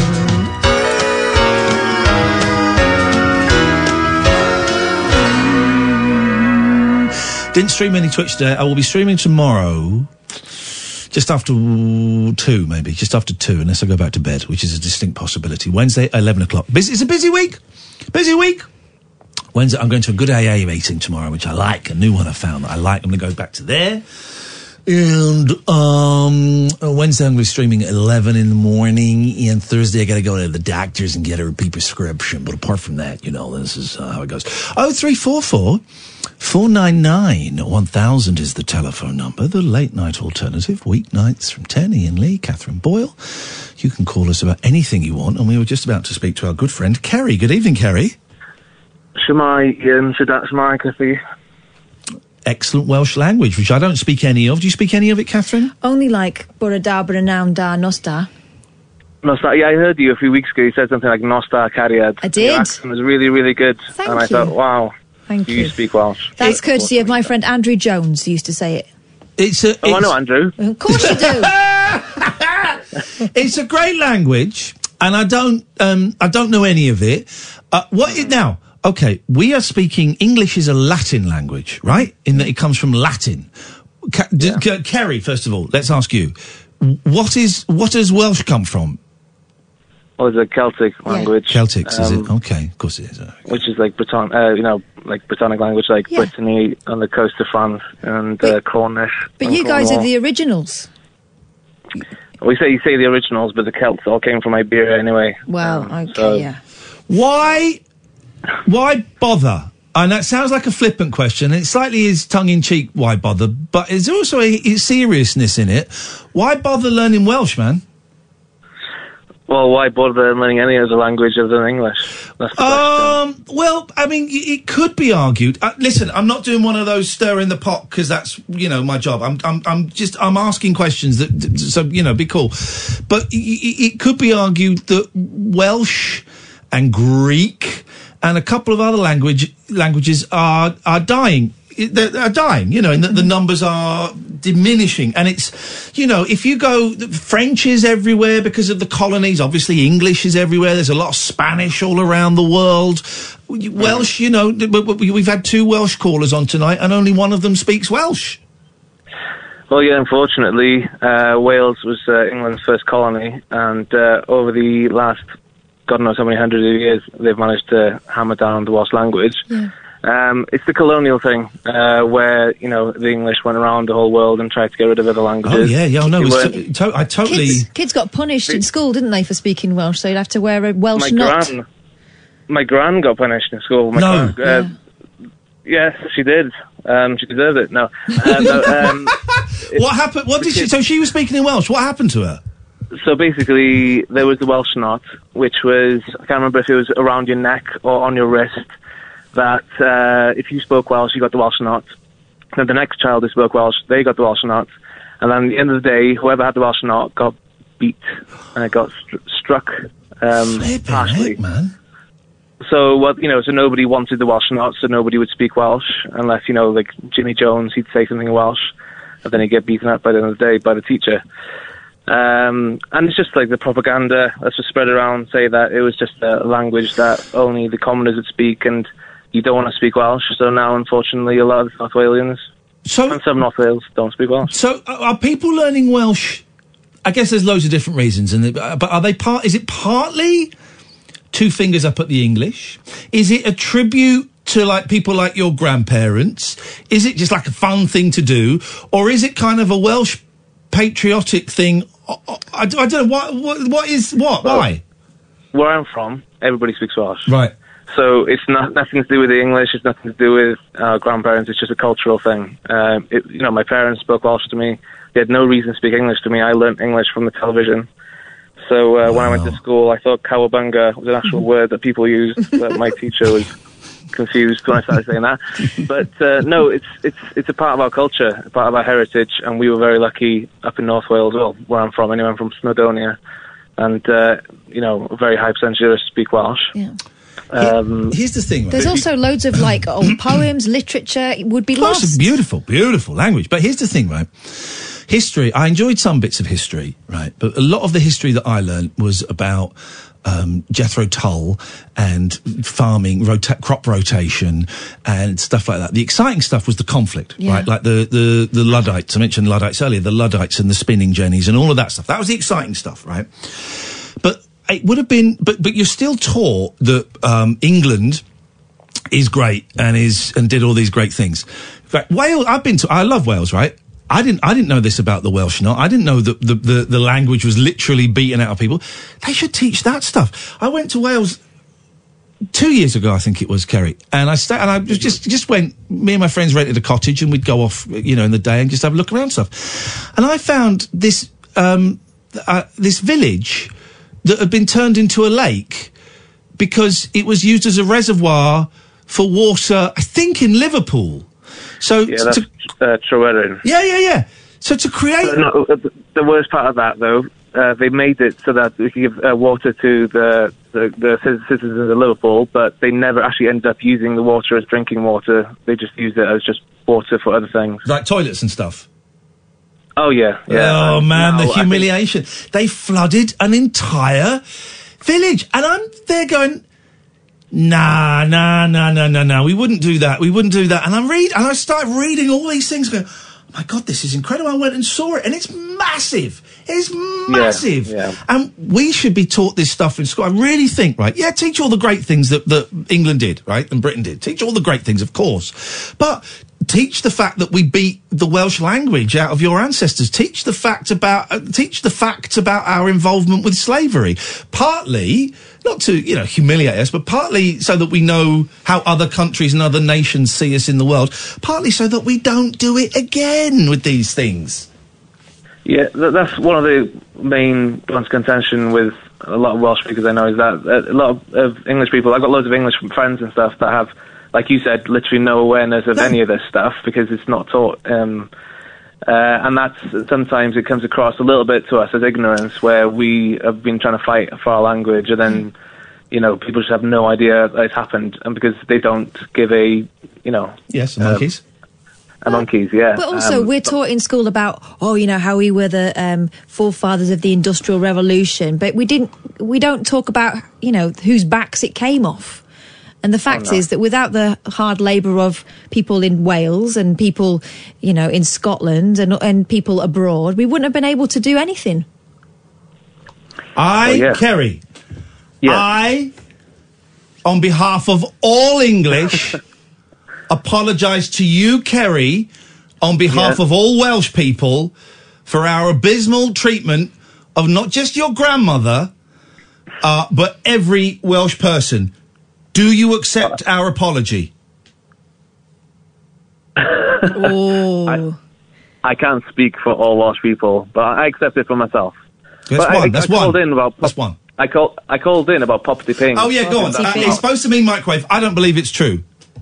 It, it's not microwave. It's a, it's a slang word. Uh, the actual word is microdon, which is not as exciting or not as funny. Microdon. But I can teach you. I'll, I'll teach you something, Lee. Lee, Iain. Sorry. Thank you. um, go on. The Welsh word for jellyfish. Oh, Welsh word for Jellyfish. jellyfish. Oh, I mean, handy. go on. Because there's two of them. One of them I can't say on on air, but I'll teach you the one I can. Yeah. It's Piscodin Wibbly Wobbly. Shut the front door. You are. Why are you like? Is this your revenge to? um No, no, it's true. It's, it's true. It's- I so- can teach you the other one as well. it's pis- piscodid wibbly wobbly. So pisca like pet like pet like from the what is it? Greek Fish. for, for fish. Yeah. Yeah, yeah, yeah. P- Piscodin Wibbly Wobbly. Oh. And Wibbly Wobbly from the English. Okay. Was the other is the other one like a swear word? Say again. Is you saying there's one that you can't say? Is it a swear word? Oh. I bet I know why. Um, yeah, it is a swear word, but it's a Welsh swear word, so it might not be that bad on English radio. Which, which what would be the English equivalent? What what would the first letter of the English equ- equivalent be? C. You know- goodbye, goodbye, Kerry. goodbye, Kerry. That's how the Welsh exact their revenge. They are very annoying fish, but I don't think we can call them that. I was going to say they're very annoying people. no. No, Kerry, that's how he exacts his revenge by, um, yes, the Welsh language is rising, and I will drop C bombs on your show. Thank you, mate. I, I appreciate that. Do you know don't where I learned anything. about? Do you know where I learned about the Welsh knot? Go on. Horrible histories. Yeah, of course, of course. Don't know anything about it. Never, the first time I've heard that phrase. Isn't it mad? They did a similar thing in the Basque Country. The Spanish did. Of course, yeah, yeah, though, of course. I'm, I, you know, I'm probably more aware of that than I am of the Welsh. Here's the thing, right? I loved history. I loved the, the English history. But there were some massive chunk, boring chunks. That whole thing about crop rotation, that was like a term. Yeah. That was a term But that- about crop, tiny, t- tiny Tim's winkle bends greatly every cold year. That means Tull, Townshend, and then I can't remember. It's Fa- they're farm, uh, agri- I remember that. cultural, cultural people. And it was in a flipping boring book, and it was a precursor to the Industrial Revolution. Didn't we do well? But Yeah. no mention whatsoever of the fact where the cotton came from, for example, no, or where the was none of coal. We came had poor from. hou- We talked about poor houses, workhouses, sorry. But yeah, there's none of that. none of that at all. tell you something. When I went to Georgia, I went to a, a mill museum where they were talking about the cotton trade. Not one mention of the people out in the fields. Not one. Wow. Loads of photographs of white folks in the factory. Wow. Nothing. Oh man. But then you, look out the window, and there's where all the people lived in these kind of what they call shotgun shacks because they call shotgun shacks because the back door is directly behind the front door, so you could shoot a shotgun through. Here's the it. thing: the, the, the- this the last fifteen minutes of this show. The people that hate this show, the last fifteen minutes is why they hate it, right? Because it's two middle class people trying to understand other people's lives. That's basically what the show is. Actually, it's two people trying to understand other people's lives. Okay, and they will consider that the most woke, do-gooder, all of that rubbish, right? What's the alternative? Yeah, well, the alter- I think we know what the Is alternative, don't but we're not allowed to say 12. it. We're not allowed to say it anymore. Mhm. But Philip Schofield's in the press today, right? Because talking about the whole Harry and Meghan thing, and he said to, and I don't know the woman's name, um, but a woman of colour. I haven't seen. Okay, no, something like, show me one example of racism directed towards Meghan Markle. And the reply was, it's not up to black people to show white people racism. And the fact that he is saying he hasn't seen any racism. Why would he? He's a millionaire. I like Philip. I've worked with him. He's a millionaire white guy living a very, very comfortable, and I don't use the word comfortable as an insult, very, very comfortable life. So he's not going to see racism every day to day, right? And the fact that he can't perceive what to me is obvious racism. I think I think a lot of the criticism about Meghan is her attitude. I think a lot of the criticism is because she's American. I said a lot of the criticism is because she's an actress. I do also think a significant amount of the criticism is overtly, covertly for the main part, but overtly in some places because she's she's race. Uh, she's she's mixed race, black. I've seen stuff online, people criticising and suggesting that she's diluting the bloodline and all that crap. Yeah, yeah, yeah. Oh god, yeah. And it's out there. It's obvious. It's in the papers. It's on the radio, right? It's on the telly. It's there. It's really obvious. And having, you know, Philip Schofield or Piers Morgan arguing with people of colour that there is no racism is just ITV, man. You've got to sort your mornings out because you don't know how bad, or you're getting the viewers. That looks terrible. Two millionaire white men arguing with black women. There's no racism here. But it's something we've been talking about for a long time, isn't it? It's really easy to jump to that defensive thing of going, well, I'm not racist. No, I don't believe it. Yeah. I don't believe it happens, Yeah. right? Ask the people affected by it. Yeah. Whether it's we're talking about racism, misogyny, xenophobia, homophobia, whatever it might be. Before you say it doesn't exist because it's not entered your world, ask the people who are directly affected by it Yeah. or who are likely to be. Yeah. Don't Totally. tell them it's not real. We'll talk a little bit about Harry uh, and Meghan in a bit. There's um, Burrell's come out of the woodwork. Has he? Took Yeah. his time, didn't he? Burrell's come out.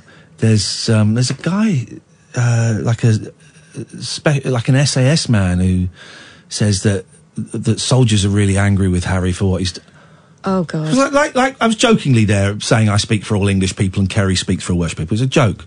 This guy don't speak for the this guy don't speak for the army. And also. So, so what? I don't care what you think. Two page spread. We'll find it. It's in um, uh, it's in the Sun actually. Two page spread. Who cares what that guy thinks? What about the people of Sussex who are now potentially leaderless?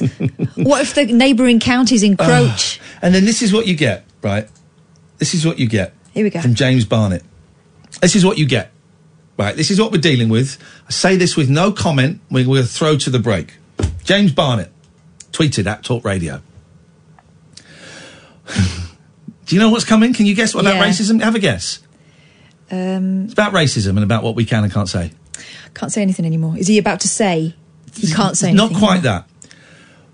Why can black folk say Oh. the M word, but others can't? Surely that's racist. Hey, James, Why do you want to say the N word? this is Talk Radio. Neon lit night talk for torch singers, trolley dollies, and train wrecks like me. Hmm. Never know just where the conversation will take you. What I'm going to say sounds ridiculous. The Late Night Alternative with Iain Lee on Talk Radio.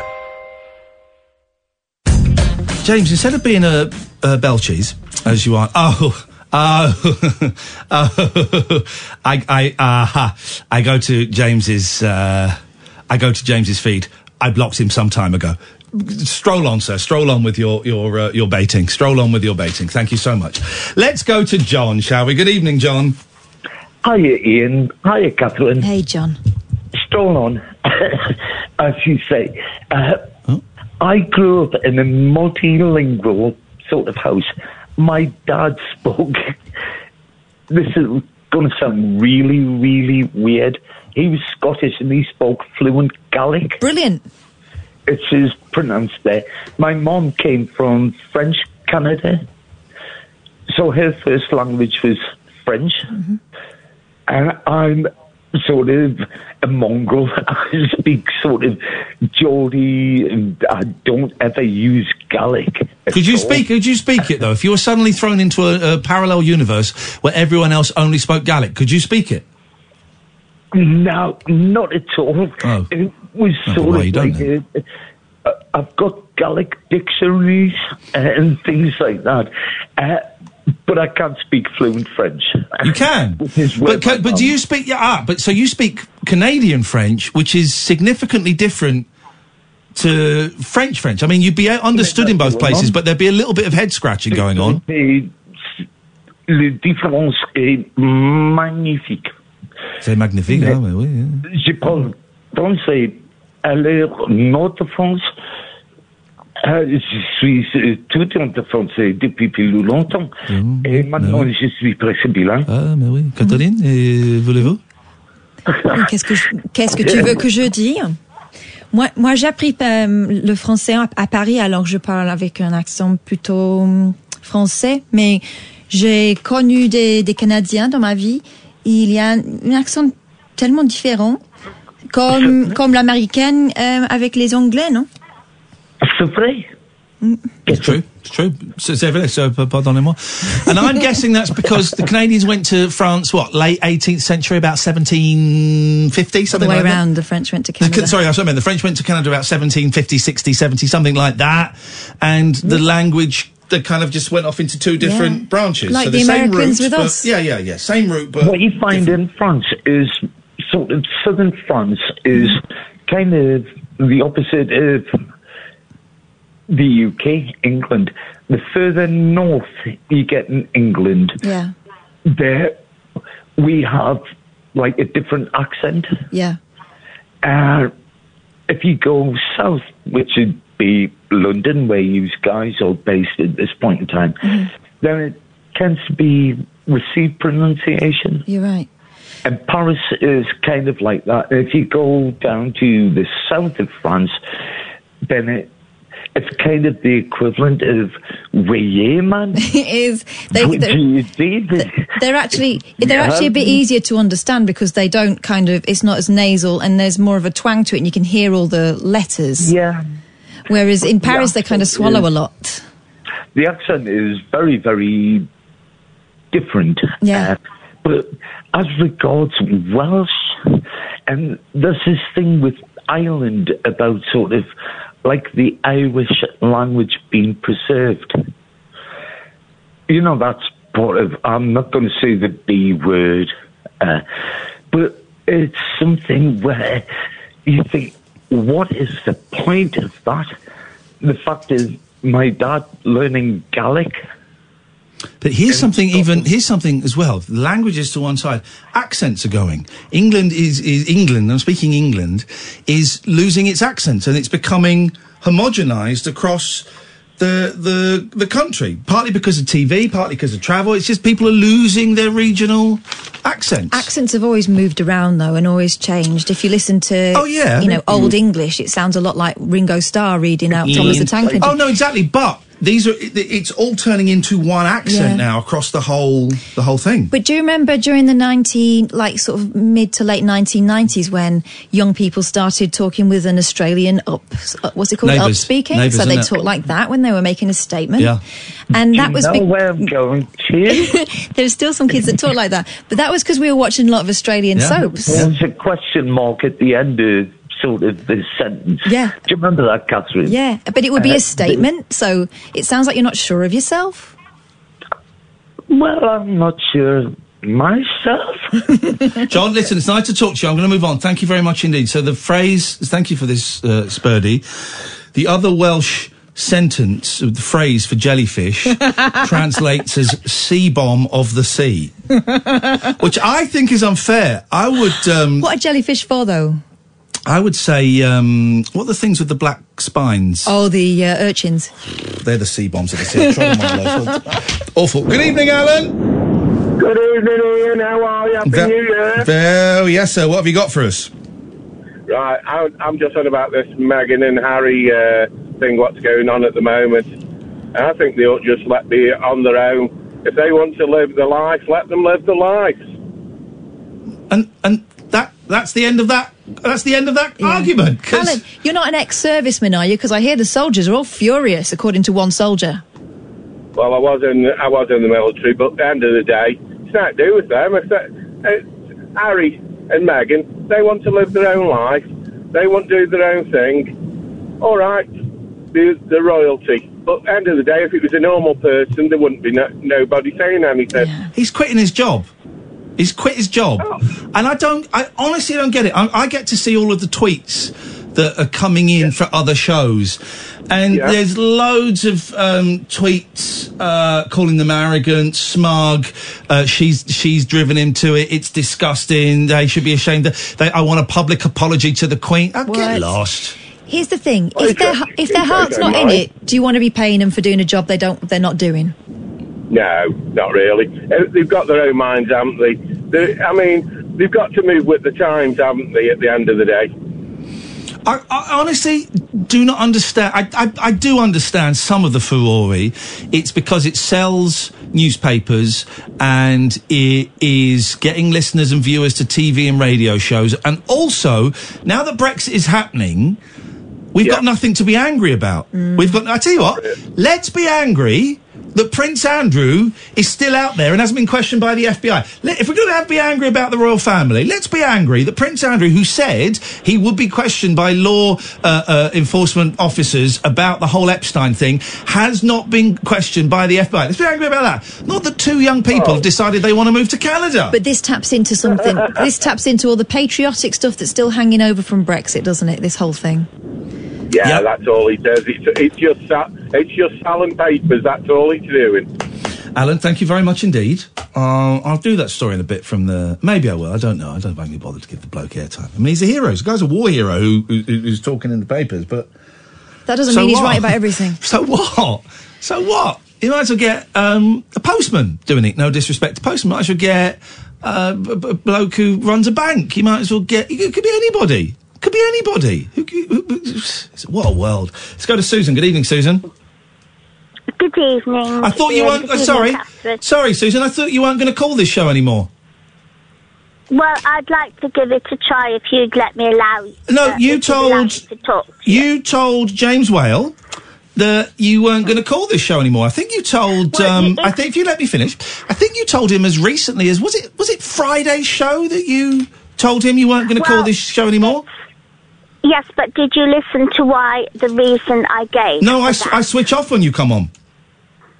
Okay. Well, you didn't switch off. To, you heard me call. No, you I didn't. Switch off. No, I didn't. I didn't hear you call. Someone told me. Someone the- told me. The re- the reason I gave was because you don't believe me and, and you accuse me of telling lies. I think you're lying about your boyfriend. Yes. I still, I still, I still, I still don't believe you. So I don't believe you, and also you've proven yourself to be a liar. You said you would never call the show again, and you're calling us. No, I, I want to call you about the gentleman who said he had a French Canadian mother and a, a Scottish gentleman father who spoke Gaelic, and I think it's rather wonderful. Great. And it I'm going to let you go, Susan. I'm going to another boyfriend you had. ago. Okay. Thank you so much for your call, Susan. Thank you. Thank you so much. Uh, thank you. Another boyfriend you had. Okie dokie. This dear listener is still, for the meantime, Talk Radio. Uncut after hours conversation for the up all night generation. The Late Night Alternative with Iain Lee on Talk Radio. don't don't don't phone up other radio shows, be rude about mine and Catherine's, and then say I'm never going on there again. It's Friday, may have been Thursday, and then phone up my radio show. Thank you to Pete, who is I shouldn't have named him. I've named my sources. Or did we? It was Pete uh, who grassed her up. Thank you. This is the thing. I don't listen to, to the whole output of uh, talk radio. Hey, I um, tried to make peace with Matthew Wright today on Twitter. Didn't hear anything back in return. That's fine. That's fine. Some of you may have seen I tweeted Matthew because we had a, we had a um, significant run in.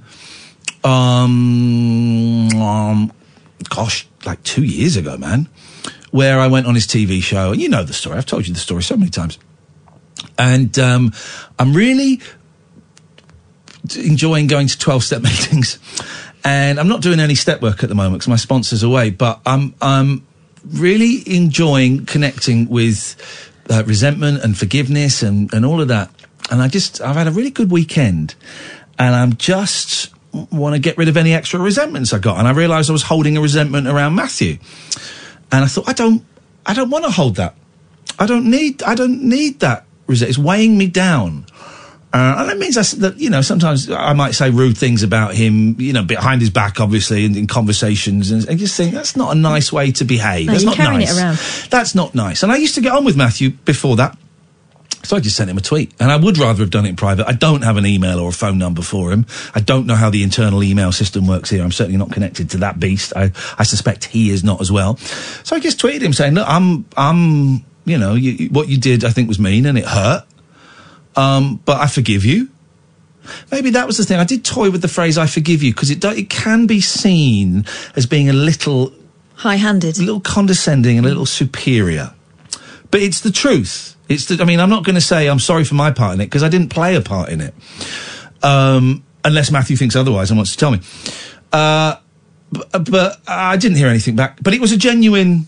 It was a genuine attempt to, you know, hands across the water to try and get rid of a resentment. Well, no, it has succeeded, and I've I've pretty much got rid of that resentment now. So I would I would like a little bit of closure from him, but that's not up to me. That's entirely up to him. And if he doesn't, that's fine, man. That's fine. But um, I, I, I, yeah, I genuinely wanted to make some kind of peace with the guy. I don't know, but if he doesn't chooses not to, then No. it's absolutely fine. But I oh. noticed from I was on this morning last week, and I noticed that he's trying to sort of reconnect with, his, get back into good mental health and good ways Good of being. him. So Well, let's see. Matthew, I wish you the very, very best of luck. That emphasised second very made it sound sarcastic. I didn't mean to. I wish you the very best of luck in getting sorting out your head and your spirit and your soul, man. And if you want to meet up for a coffee, um, um, you're paying for it. But I would like, I'll pay, pay for the second one, but I would, I would be very happy with that. Ah, that reminds me. You're Yeah. going to tell him about the uh, queue situation. Oh, so we're at this, right. So, so this kids- is the 12 steps in action. Well, it's kids' kids' tenth birthday, and we went to an escape room, and then Kath and her kids we arranged it so that they would meet us outside, and we are going to go and get some lunch, and um, then we're going to go to an arcade, right? Because our kids get on really, really well, which is lovely.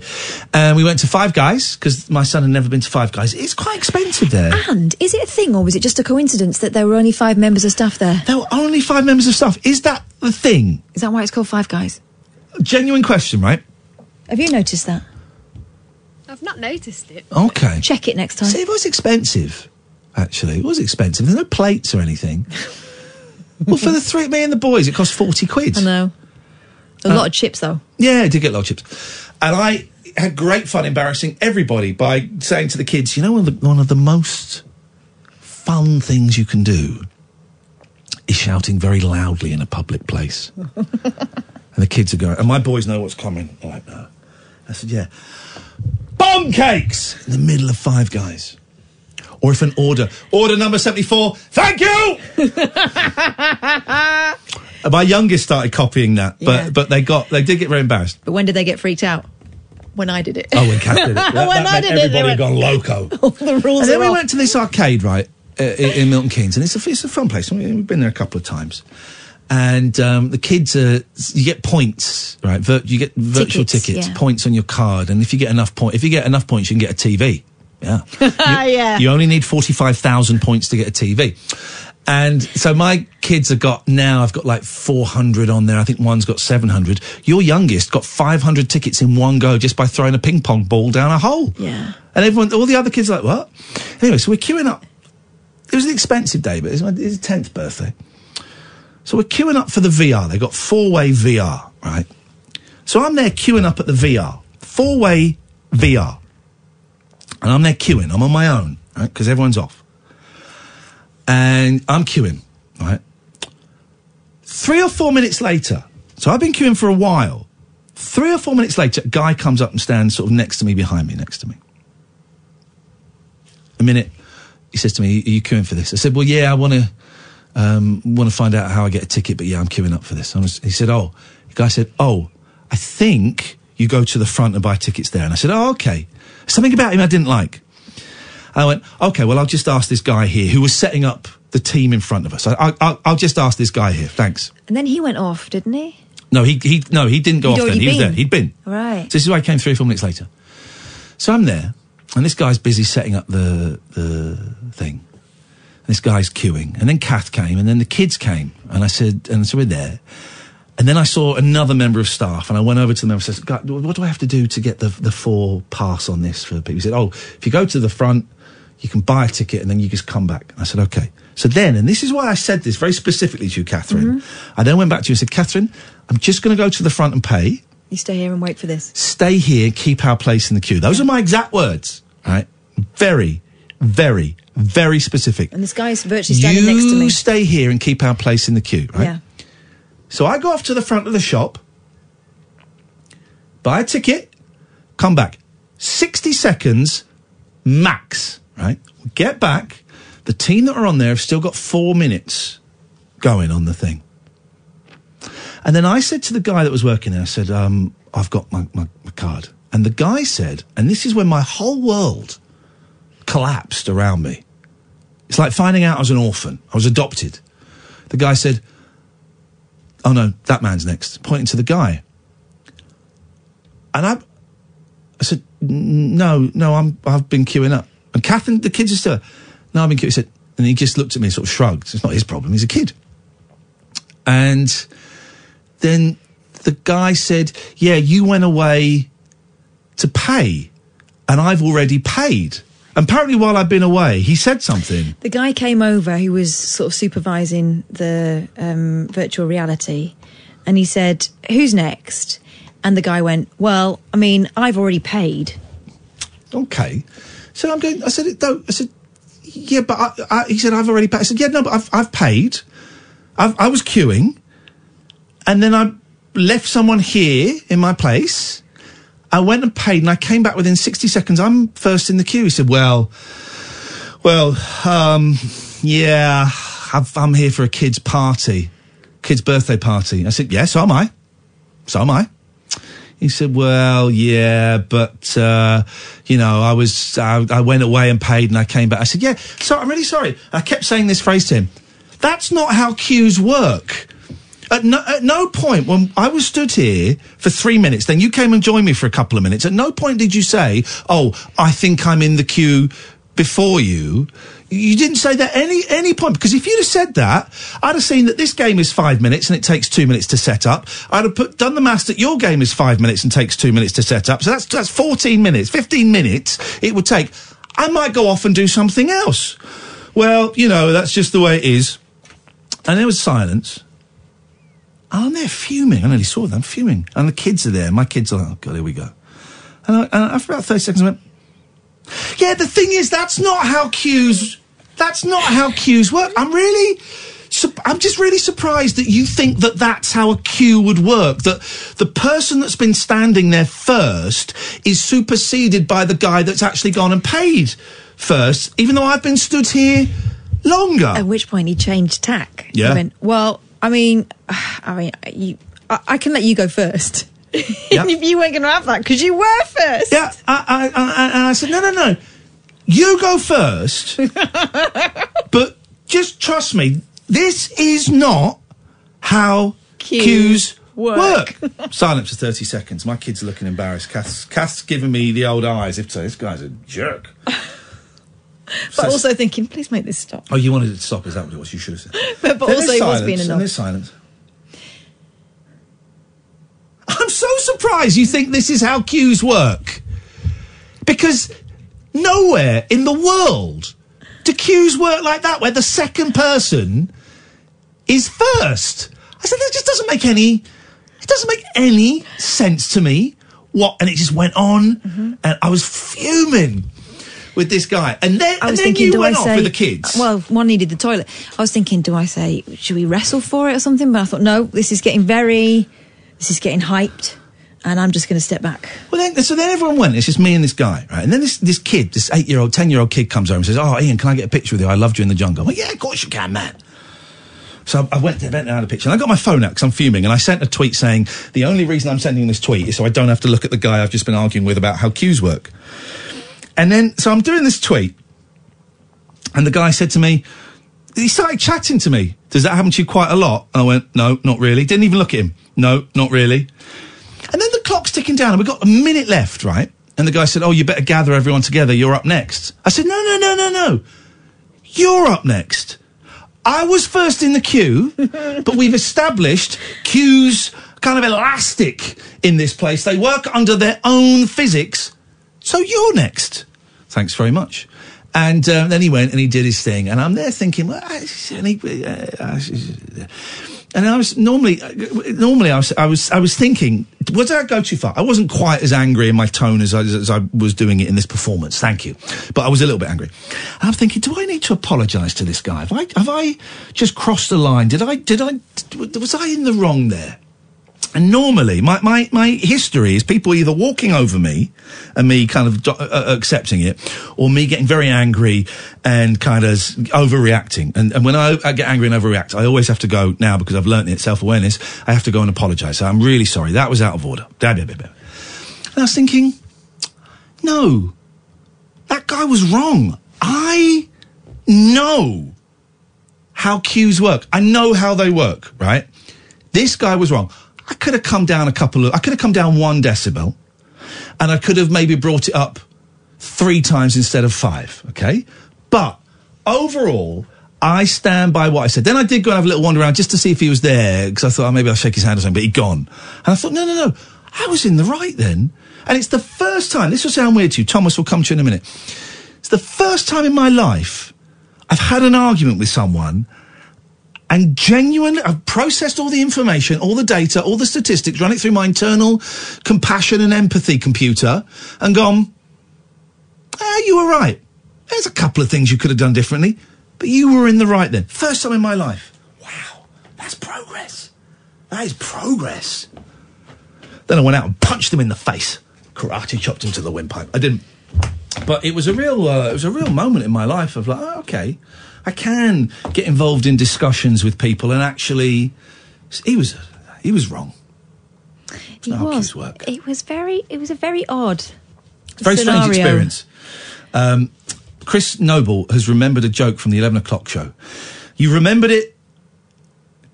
You've remembered it ever so slightly wrong. It's a good joke. My friend um, Howard Read wrote that joke. And he says it's one of my one of my favourite eleven o'clock show things was when you said because I would do these vox pops out in the street Yeah. and I would go. So I went to London. The, the people are saying that uh, Tony Blair is a terrible prime minister. So I went to London to find out. Then it would cut to a thing. I will I will rephrase it properly so you can you can hear. It. He's, he's got it quite so. One of my fave eleven o'clock show things was when you said after a book had been written stating that Darlington was a, a prostitute capital. Well, I went to Darlington to find out. Look to the monitor. Look back to the camera. And it is. And that was it. And that was a great little gag. My friend Howard wrote that gag and he didn't get paid for it at the time, which was very naughty. Thomas, stay there. We're coming to you in a bit. 0344 499 1000. This is Talk Radio. The Late Night Alternative with Iain Lee on Talk Radio. 0344 499 1000. Good evening, Thomas. Good evening, Iain. Thomas, what can we do for you? Um, I need a bit of advice ab- about something. You've come to exactly the right place. What is it you would like advice about, my friend? High school. Okay, talk to me. Um, I've been finding it quite difficult. Okay. Um, quite scary, quite daunting. Yeah. How can you come over it? Um, so you started high school? Yeah, started in September. September. Okay, well, Joe, I couldn't work out what month we. I thought we were in like March or something for some reason. What are you finding daunting? What are you finding daunting, first of all? Just being around bigger people and Hmm. in the movie they always say it as quite as being like your people get bullied and stuff. And I was quite worried about that. And I've seen it but I haven't I haven't been bullied yet. You haven't been bullied, yeah, which is good, and you may never get bullied, Yeah. or it may. worried about it. Yeah, it may happen at some point, but it hasn't happened so far. Yeah. There's a very strong chance you won't get bullied at all. I don't want to say never because I'm not. Some adults go, "Oh, that will never happen to you," and that's we don't know. We just don't know. So, but there is a very strong chance that it won't happen to you. Again. So, uh, but but but I, so are you still worried about the possibility of being bullied? Uh, a bit, but not so much. Not so much. Okay, that's good. Well, that feels like one thing, not sorted, but one thing we can just we can just pick that up and we can just put that over to the side and, and deal with that at a later date, if uh, it indeed ever happens. So, what are the other things that are concerning you? Um, I'm finding keeping up with the homework and stuff quite difficult. Is it a big leap from the amount of homework and the difficulty of the homework from your previous school? Yeah, and schoolwork. Yeah. Yeah, it is. I, I, that blew my mind, going from my middle school to my grammar school. And how old is high? What? Tell me the ages of high school. Um, what do you mean? Well, how old? So you've just started. How old are you? I'm 11. Okay, right. So it's the same. Okay, I'm just checking because I'm an old man. So that, uh, yeah, when I went from, I used to go to middle school, then I went to um, grammar school, and that was 11. And it was just, it was just like, whoa, man, what? How? Wh- why has everything got so complicated over the summer holidays? What the hell happened? I felt Yeah. massively out of depth and lonely when I went to grammar school. I really, really struggled. It just, it felt like a different world and it's kind of was a big turning point for me because I lost interest. I lost interest quite quickly.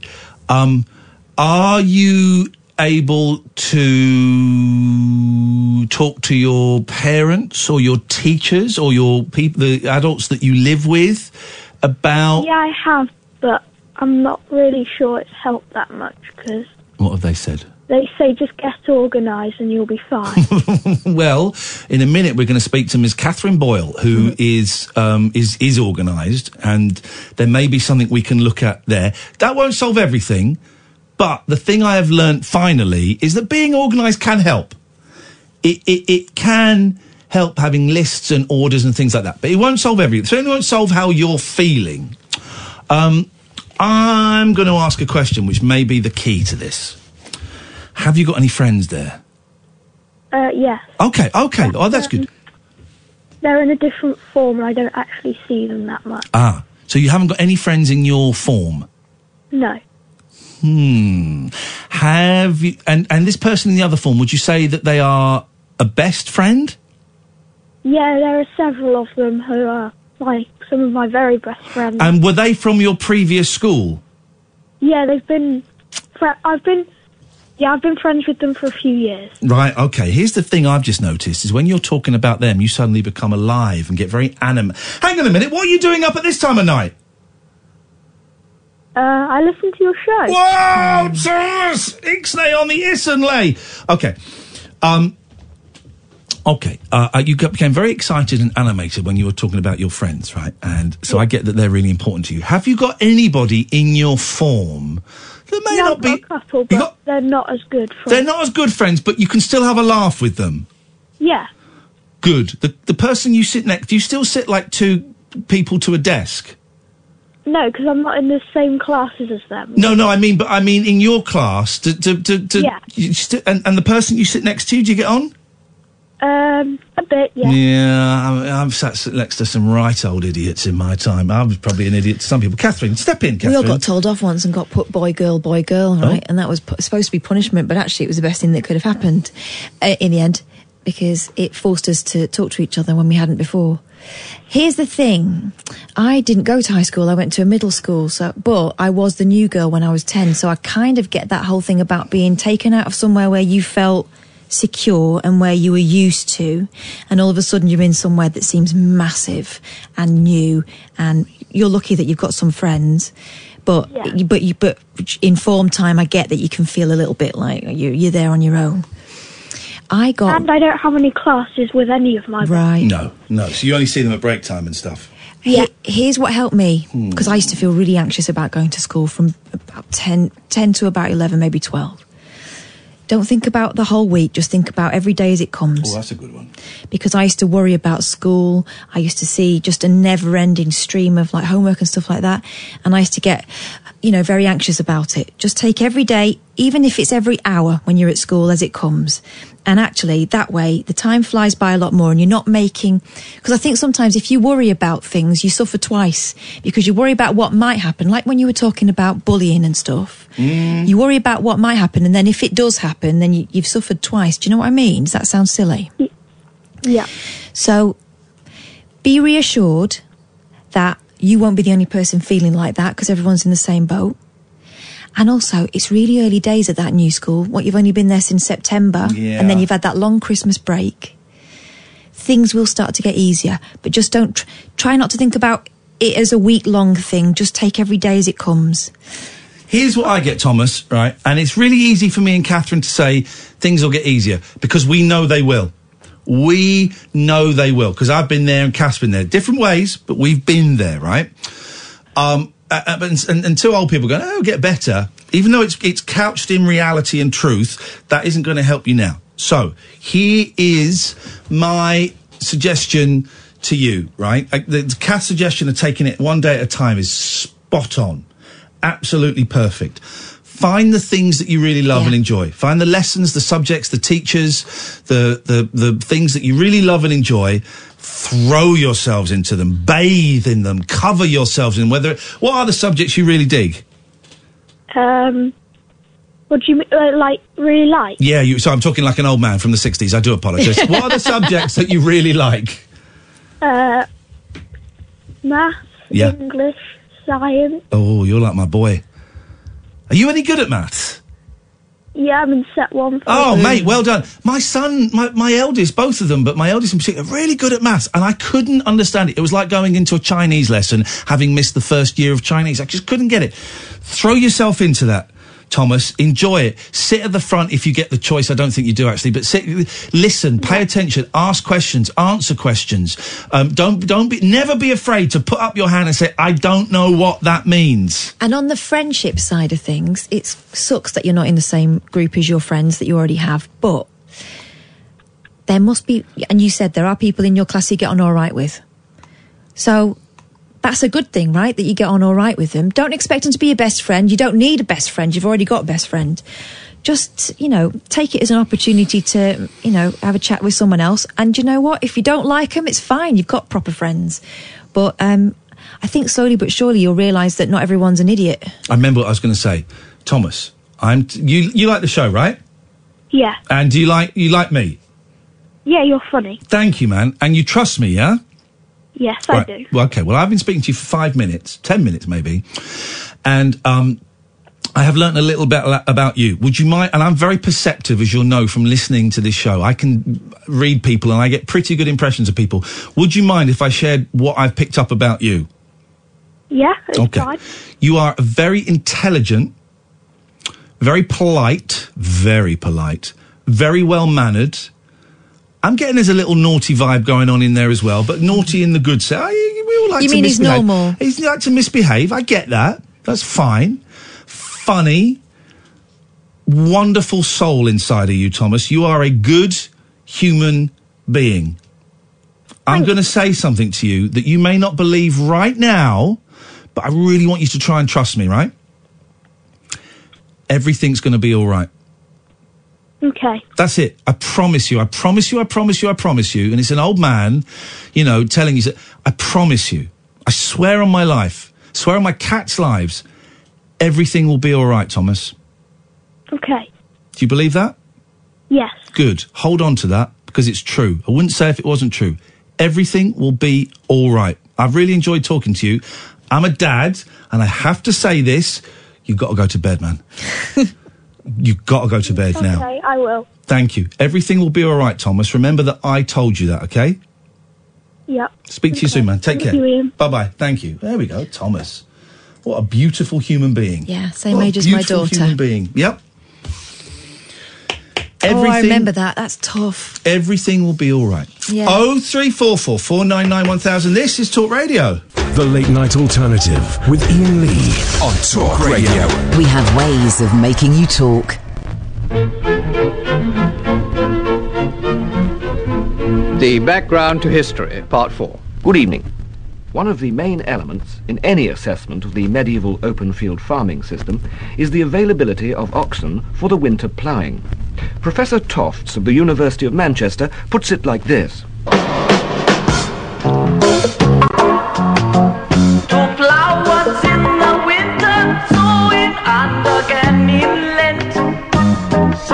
As many oxen, as many oxen, he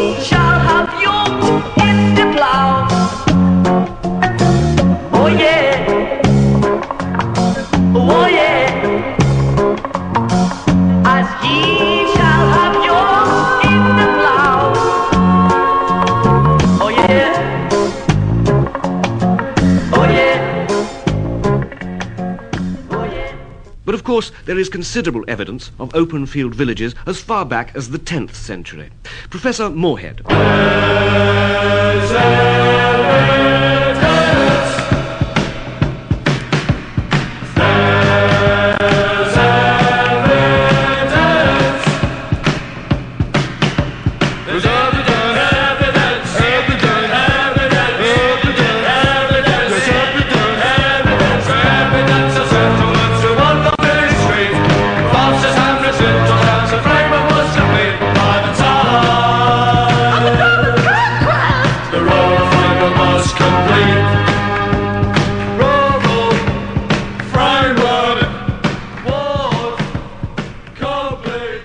Is not to say, of course, that the system was as sophisticated as it later came to be.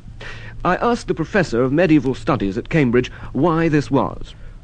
Well, uh, it may not have been a uh, a statutory obligation, but uh, I mean, uh, a guy who's a freeman w- uh, was obliged in the medieval system to uh, to to do boon work. That's right. Yeah.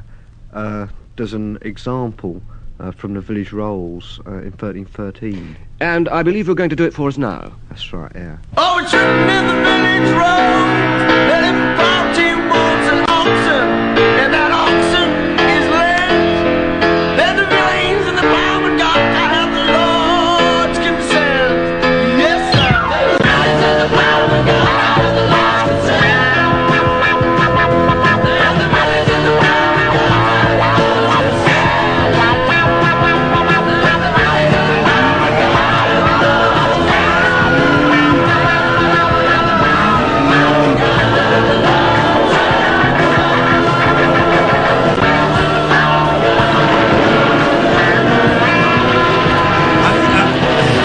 Thank you, James, for tweeting me that. I'd forgot that's um, the open field farming system in medieval England by Monty Python. I'd forgotten about that. That is on the Matching Tie and Handkerchief record. Bit of Neil Innes in there as well, which is nice.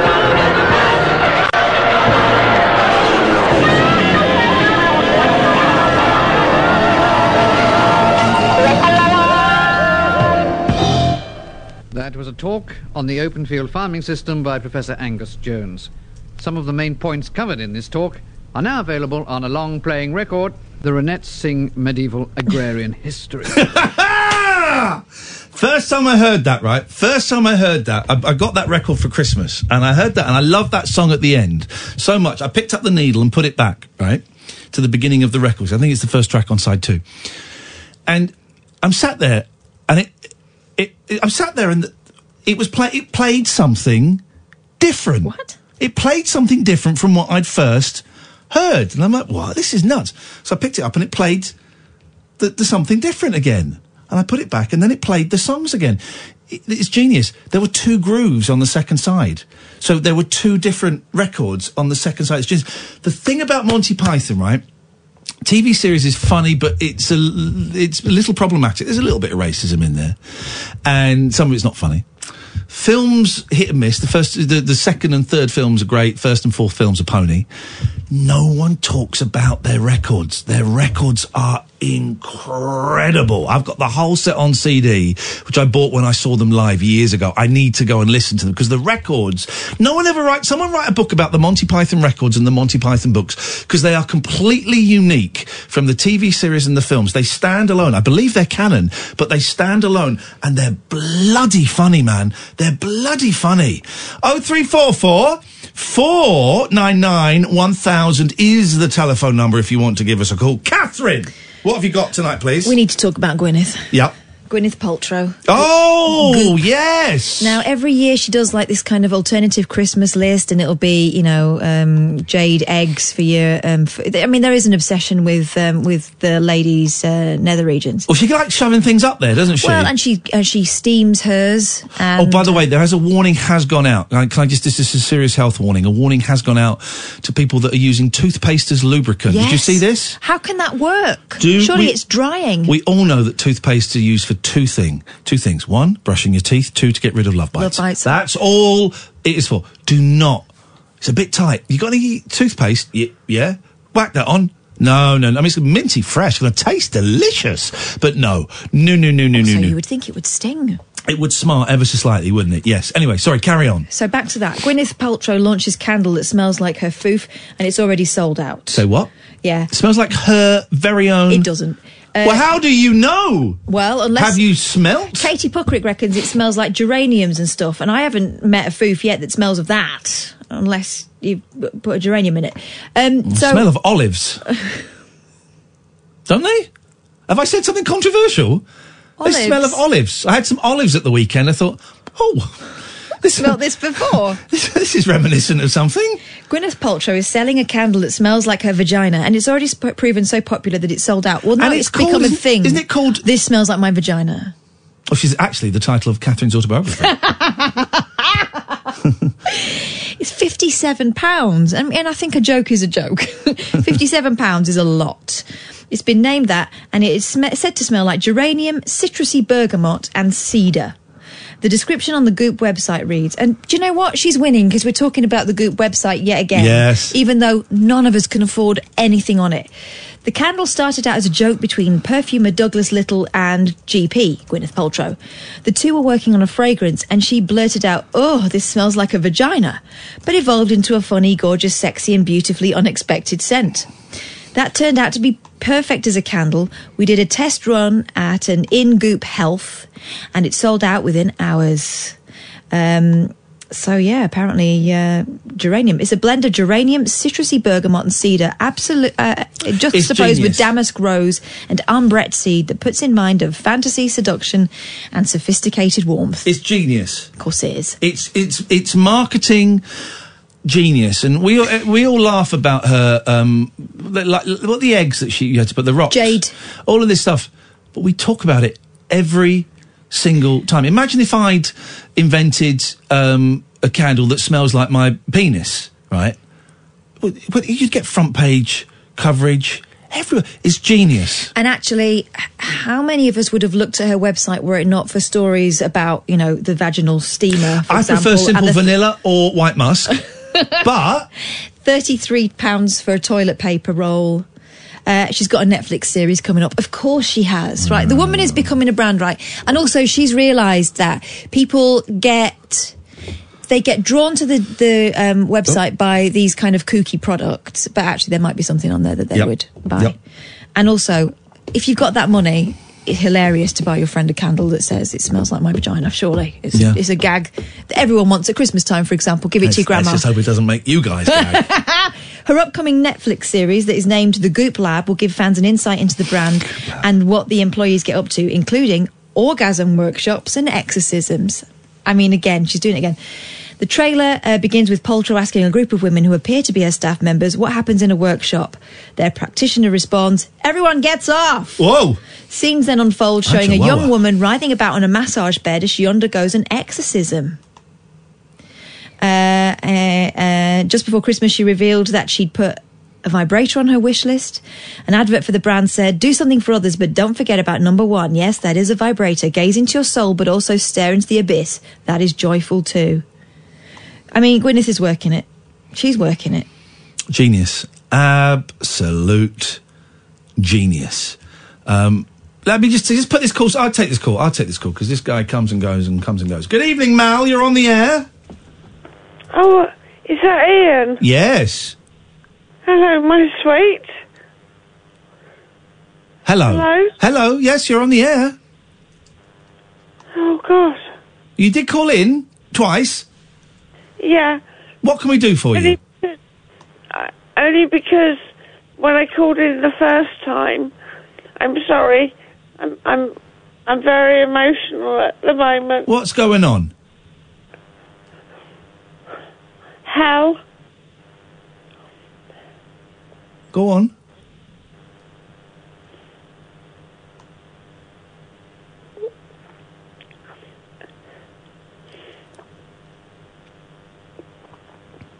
I I haven't spoken to you for a few months. Okay. What's going on for you now? Hell, Hell, yeah. In, in what what does that mean? What does hell mean for you?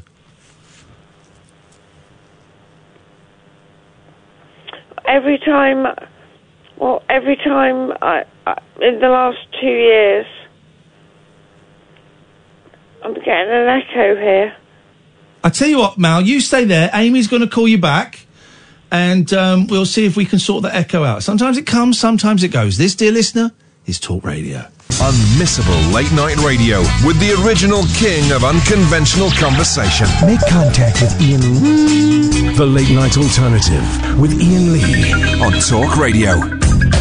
Mal, Amy's tried to call you back, and it's saying there's a fault on your line. So if you give us a call back, I will take you straight to air, and hopefully the echo um, won't be there. I'm a poet. I didn't realise. Uh, in the meantime, let's go to Stuart. Good evening, Stuart.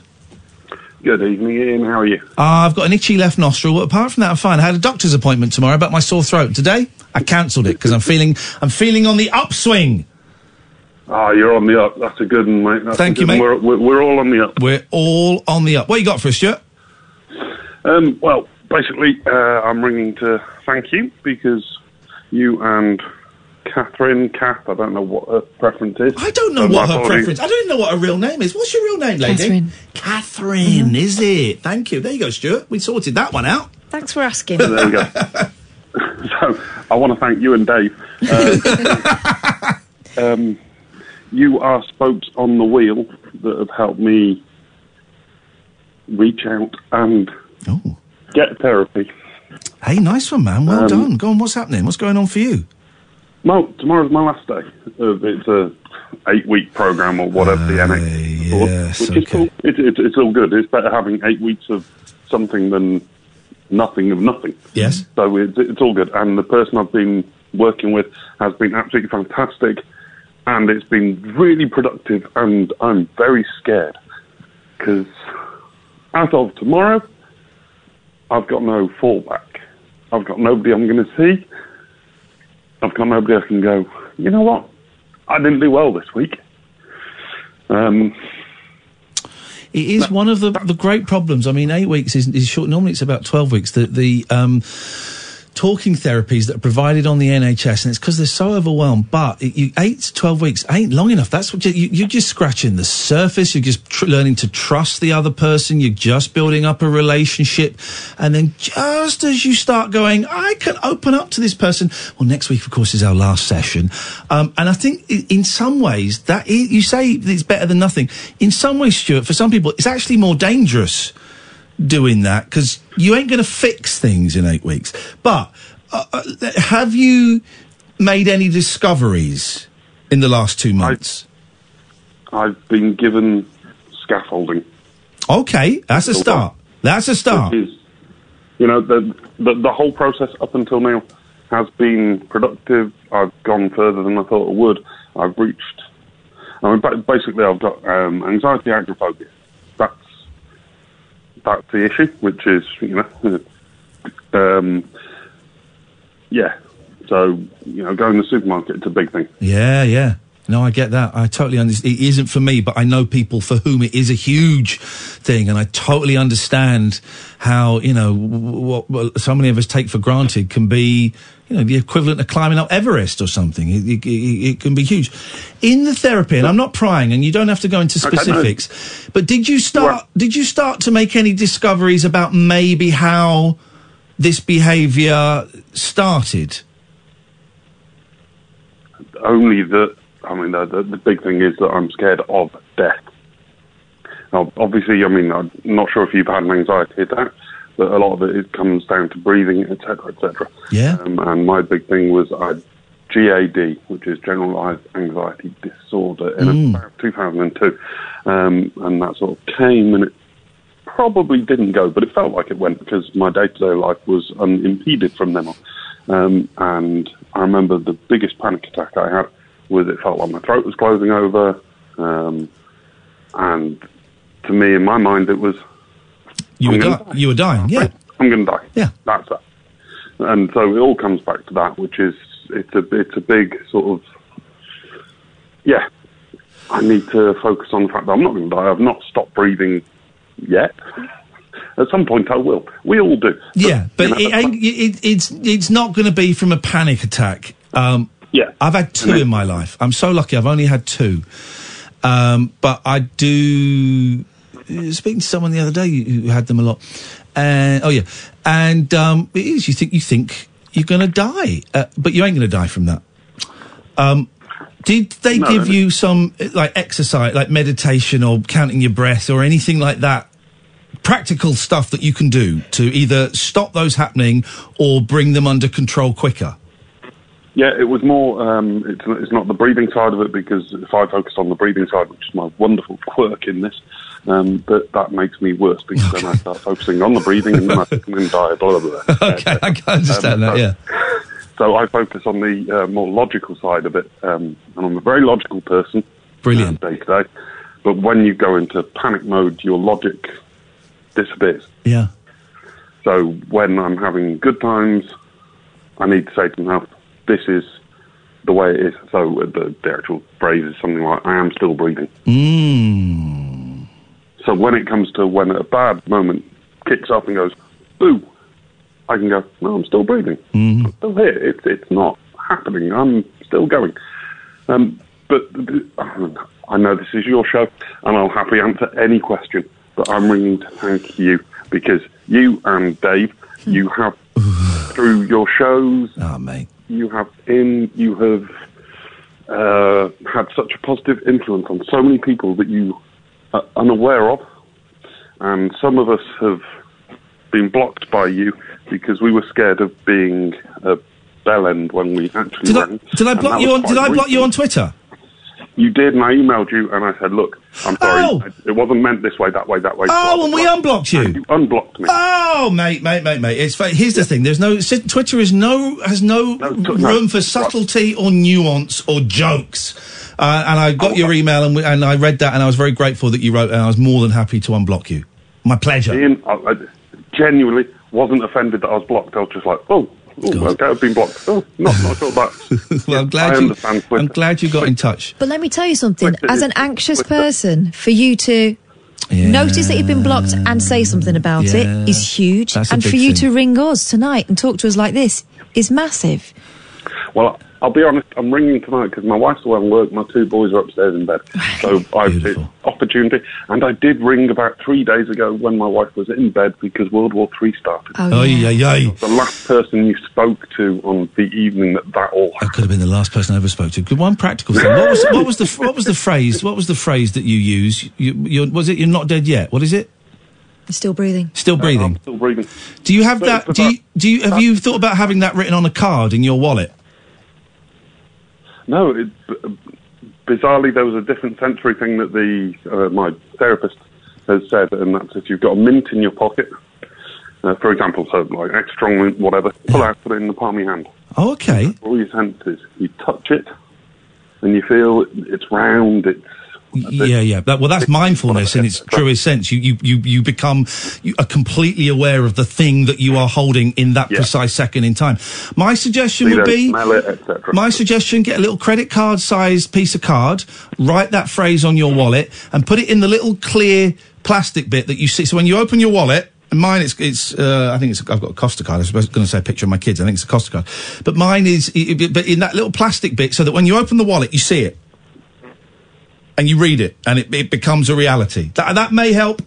I don't know, but I'm just putting that out there that that might be a useful little thing that you can carry around with you. Uh, Stuart, thank you so much for for for. No. Go on. No, no, no, no, no, no, no, no. Yes, yes, yes, yes, yes, yes, yes. No, no, yes. Yes! I'm a listener. God damn it, Stuart! Shut up, man. Block him! block, block this piece of joke. No, listen, seriously, thank you for sharing that with us. Thank you for saying those very kind words to Katherine and I. We are, I think over Christmas, we've both kind of had a really long think about when this show ends. Legacy is too strong a word, but the impact it might have had. And, and, um, we are just starting to get to understand how important this show has been, is, will be to people like you. So you phoning up and saying it is actually very humbling and very kind. I look forward to the next call and then the call after that as your confidence and your self-love grows. Can I say one more thing? No. Yeah, go on. Of course you can. I'll go on. that that will follow on in the rabbit hole. That what you do there, it's it's different because it's not in your face covering this sort of stuff, but it's a really good listen. And I'm not sure this is the right place to say it, but it's a really good sort of.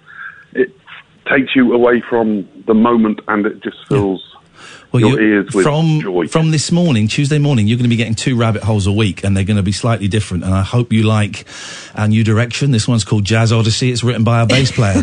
I got. I, we're going to be doing two a week, Tuesdays and Thursdays, and it's going to be slightly different. And I think you're going to enjoy it a bit more. Hopefully, hopefully. I'm sure. I'm sure I will. Let us know. Have a listen and, and send us an email and let us know. Stuart, it's really nice to hear from you, man. I'll send you lots of love. Thank you both. Peace and love to you both. Thank you, Stuart. Nice, Peace and Stuart. love. Well, we're getting some nice people calling in tonight. Good human beings. Yeah. Let me go to Mal.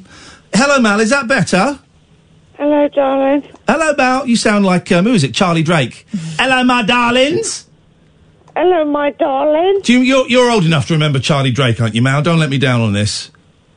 I'm I'm 57. You're old enough to remember Charlie Drake and then some. I do remember him. Is Char- I think I'm going to say Charlie Drake is dead. I don't want to bring it down. think he did think die. he died maybe maybe ten years ago. Charlie Drake passed. We're gonna we're gonna find out. Let me verify. I'm 2006. There we go. Tw- 30, 14 years ago. Mal, so you're it's hell. Now that's quite a broad description. And uh, Dave and George, stay there. I'm going to come to you in a bit. Um, what is hell for you?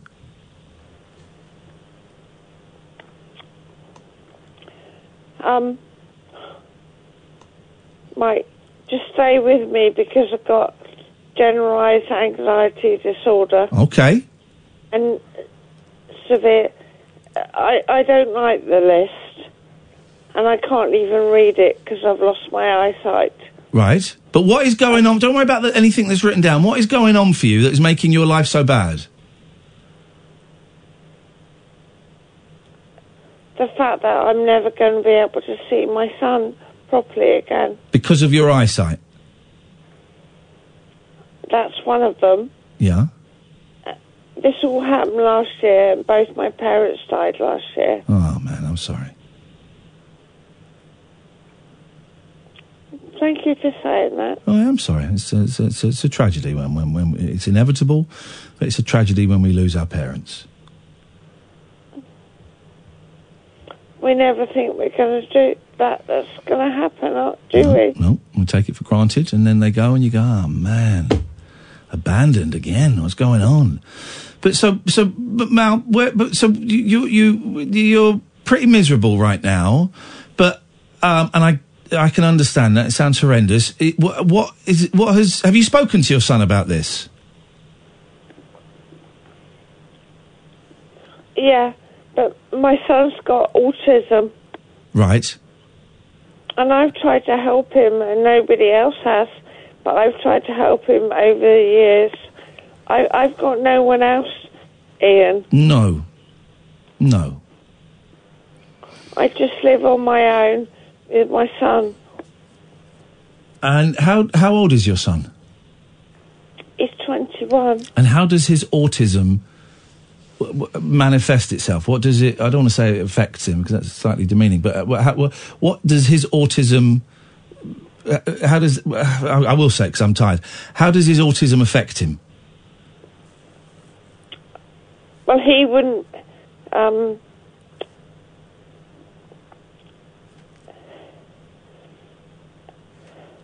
how does it affect him? Oh my God! In so many ways. Um,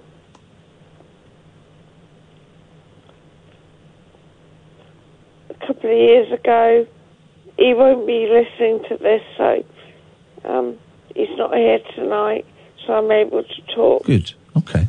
He's gone to his dad's, but um, smashing up the house. Yeah, okay. Okay. And the council are unable to to offer you any respite or anything. No, they've told me it'll take year, uh, months or years.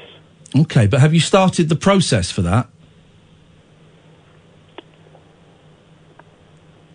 Because imagine if you if, if they said it would take years and you'd started the process in January 2018, then you might be get finally getting the help now. Well, it's not happened, Iain. But have did you start? Did you apply for the help? Yes, Okay, so you started the process. How long ago did you start the process? asking for help. Um, With the council. about a year and a half ago. Okay. And when was the last time you spoke to them about that to see how things were going? when uh, I've only been I've been out of hospital. I had to go back in. Yeah. My my my thing is I can't eat. Right. When was the last time you spoke to the council about how things were proceeding about your application for care with your son? When I when I was in hospital, Right. I think maybe a phone call tomorrow might be um, in order. A phone call to the council tomorrow. What do you reckon? Mm. I'm not very good at asking for help. You're kind of doing it now, aren't you? And you seem to be excellent at doing it. Iain, Yeah. have you ever with your when you've had depression, Yes. Anxiety, Yeah.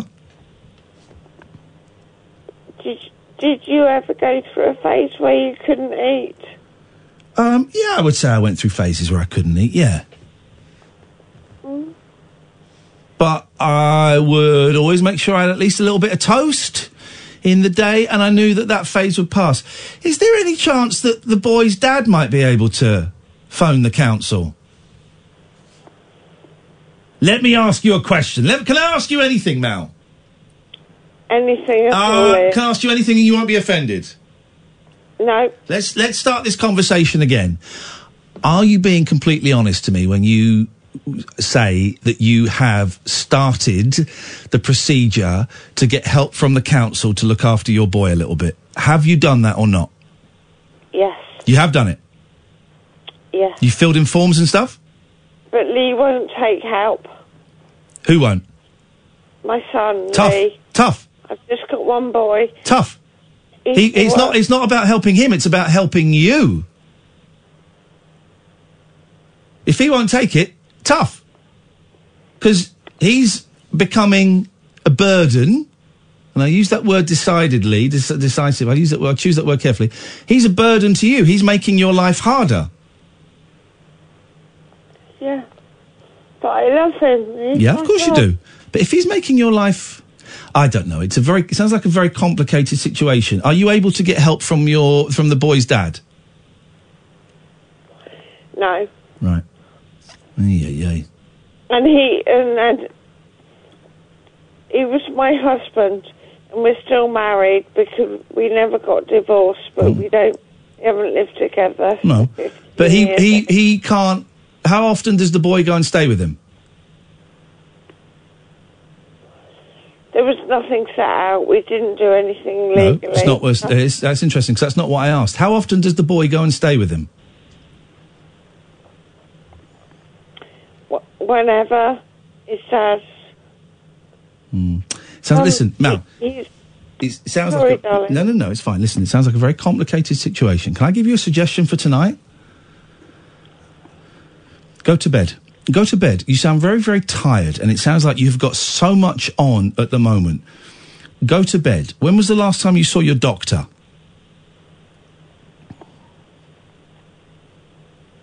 today. What was that about? Here. If you don't mind me asking, you don't have to tell me. Yeah. What did you see the doctor about today?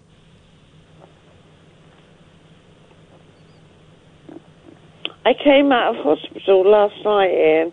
Right. And the question, the, so what did you see your doctor about today?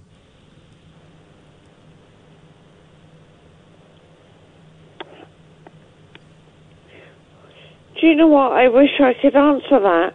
But all he said was, you'll get your medication. And he was here about three minutes. Hmm. I think you need to l- uh, learn how to ask for help more. Because here's the thing: no one helps us unless we learn, unless we ask for help. I think you need to ask your doctor for help and tell him you're struggling with your boy. I've been struggling for years on my Well, now's the time to stop I've it. Never, Now, ever, Iain, I've never, ever turned my back on my son. maybe you should. If he's smashing up the house, maybe you should. Not just the house, me as well. He's beating you up. Yeah. But then I think you, um,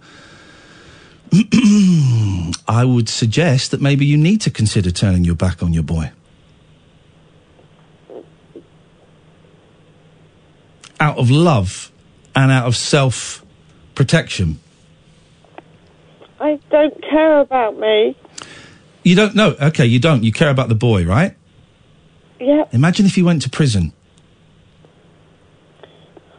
Well, no, I'd never, I'd never let that happen. for murdering you. I'm not being flippant when I say that. Imagine he lost his temper so much he, he killed you. It happens sometimes. I'm not trying to scare you. He'd go to prison for that, right? For a long time. And you wouldn't want your boy to go to prison, would you? God, no. No, of course not. Of course not. Of course not. And that is why, I'm not saying this to scare you. That is why sometimes the best thing we can do for the people we love is to step back. Because if he did lose his temper and he did seriously hurt you, not necessarily kill you, but seriously hurt you, he oh, would he would go to prison. He's hit me with all sorts. I know. He could go to prison. If a neighbour reports him, he could go to prison. Yeah, but I'm not going to let that happen. I How are you going to how are you going to stop it? To prison. Okay. But you, it may, what I'm trying to say is, and listen, we have to move on because I got Dave and I got George and we've got a break coming up. What I'm trying to say is, it may be out of your hands one day. It may be out of your hands. And here's the, here's the, the thing about British law.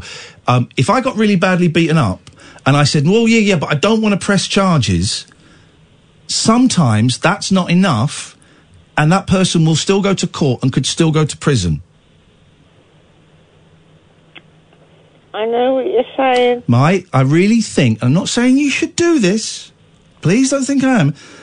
I think maybe you've got to look at taking a step back from your boy and say, and you can't live like that. That's not fair. No parent should, en- no parent should have to suffer physical abuse at the hands of their kids. Right. Now, listen, I have to, I have to move on. Um, I just think you need. I would suggest. I don't think you need. I suggest maybe it's time for you to really reassess your relationship with your boy and think about what is best for him and, more importantly, best for you. Iain, And you- I can't get outside the house. Okay, well, so that's what social services are there for. But they're useless. When did you ask them for help?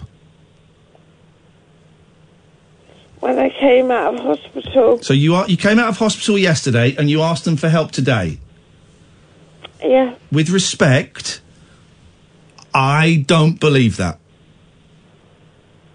well, no, I, I, Have you got a pen and paper? Because I've got to move on. Have you got a pen and paper? all right, I'm, I'm, I've lost my vision. Okay, all right. Well, I suggest. happened I suggest, Now, Mal, we're running out of time. I've got to move on.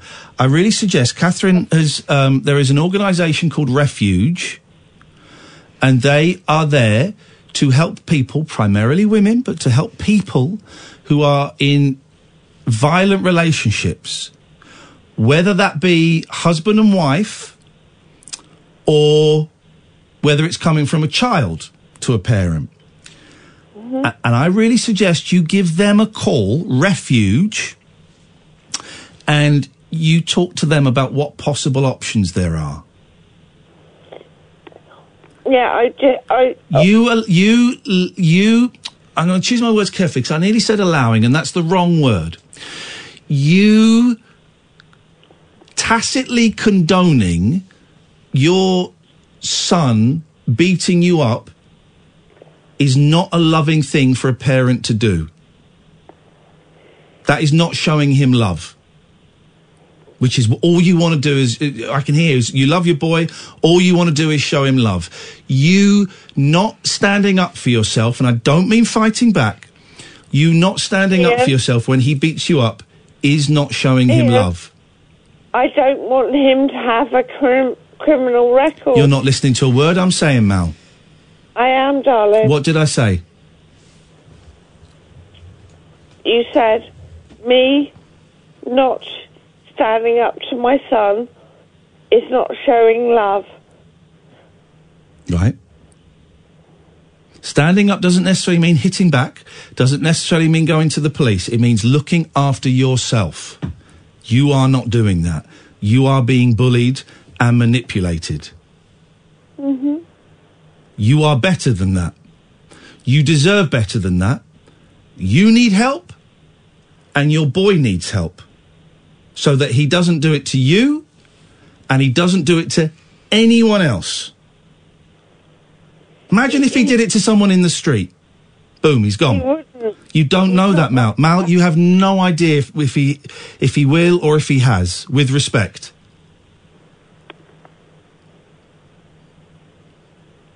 He could be hurting other people, or he could potentially hurt someone else.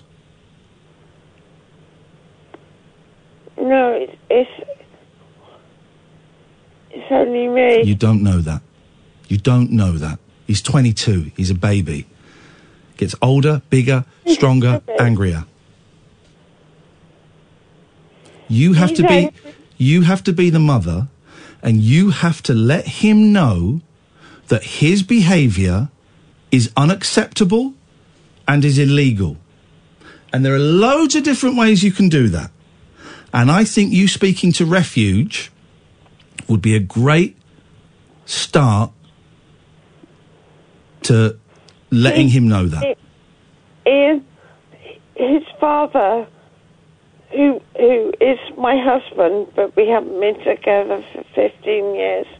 But his father has got power of attorney over me because I can't use Mel, my. I Mel, can't I can't get into that. I can't get into that because now it's getting very complicated. That's all irrelevant, right? You need to defend yourself. The best thing you can do for your boy, the best thing you can do for your boy is defend and look after yourself. So that you're still alive for him and that he knows his behaviour is dangerous and is illegal and so that you're protecting other women out in the world. I really suggest you speak to Refuge. They deal with calls like this all the time. You think you're alone, you're the only one going through this. They, they will speak to dozens of people every week about this. I guarantee it. So that's my suggestion, is you give them a call tomorrow. Okay. All right. Listen, I've, I've, I'm going to say I enjoy talking to you. I, I've enjoyed it, but the subject matter's been pretty, um, uh, pretty spiky, to say the least. Sorry. Go to bed. No, you've got nothing to apologise for. Go to bed. I am in bed. Good. Well, go to sleep. Switch off your phone. Switch off your radio. Go to sleep. You all right?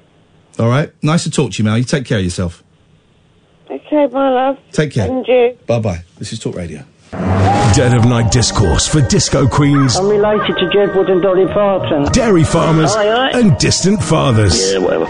The Late Night Alternative with Iain Lee. Doing lots of things that we don't know about, we can't control. On Talk Radio. Yes, great. Let's go to Dave. Oh, hang on. Let's go to Dave. Hello, Iain. Hello, Catherine. I've sent a tweet for you. I've sent a tweet to you that's actually meant for David Babcock. So, in the middle of a conversation about five guys, you've got a tweet, uh, which is my idea for a ghost story. So, so I apologise in advance.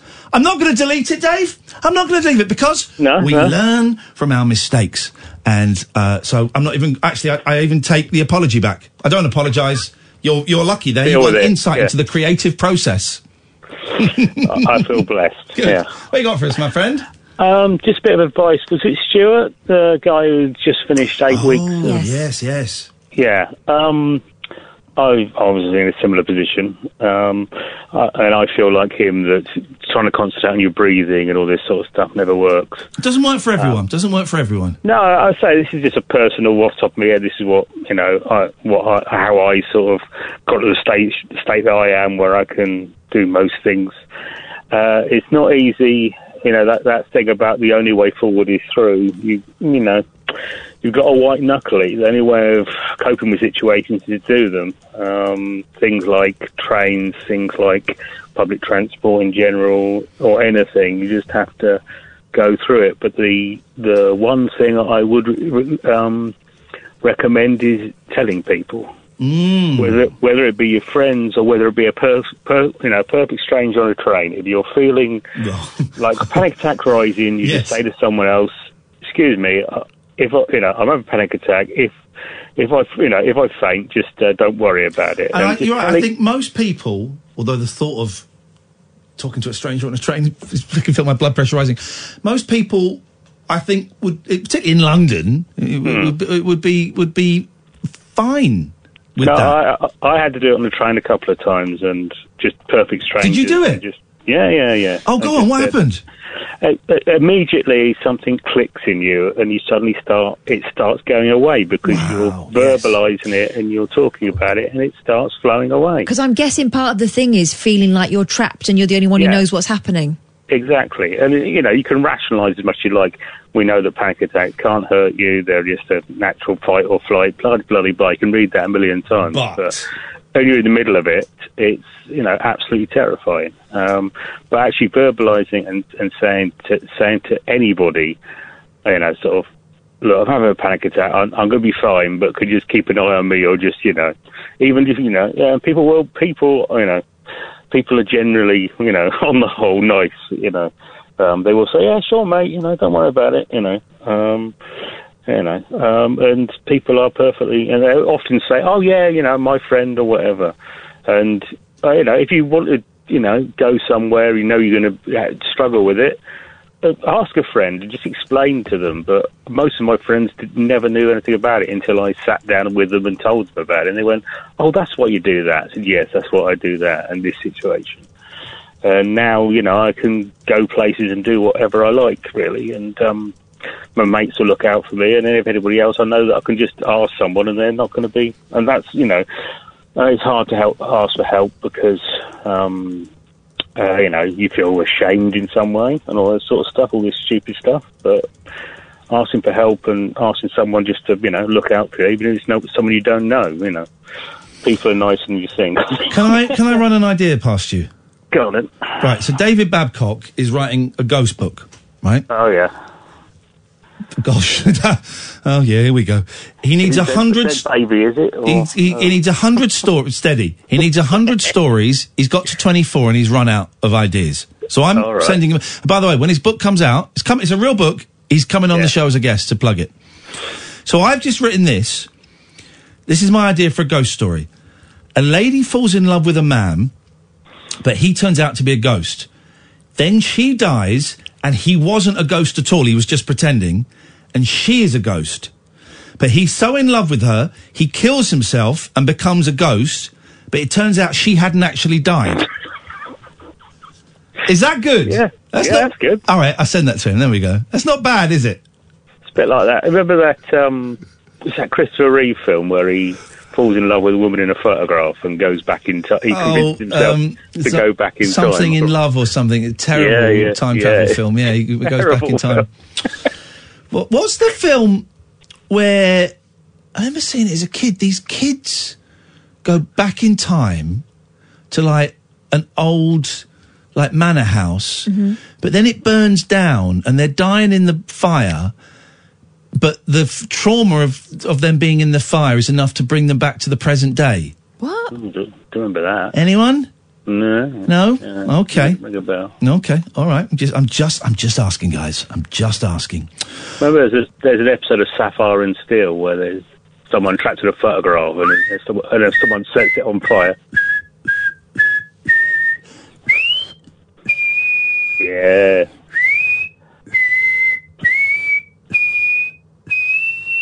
That's the episode I remember. The ghost soldier on the platform whistling fantastic, "Pack Up Your. Troubles." Mm. Whoa, Dave, I'm going to move on because we're coming near the end of the show, and I want to speak to Tina. Is that? Do you feel? Do you feel, Dave? Customer survey.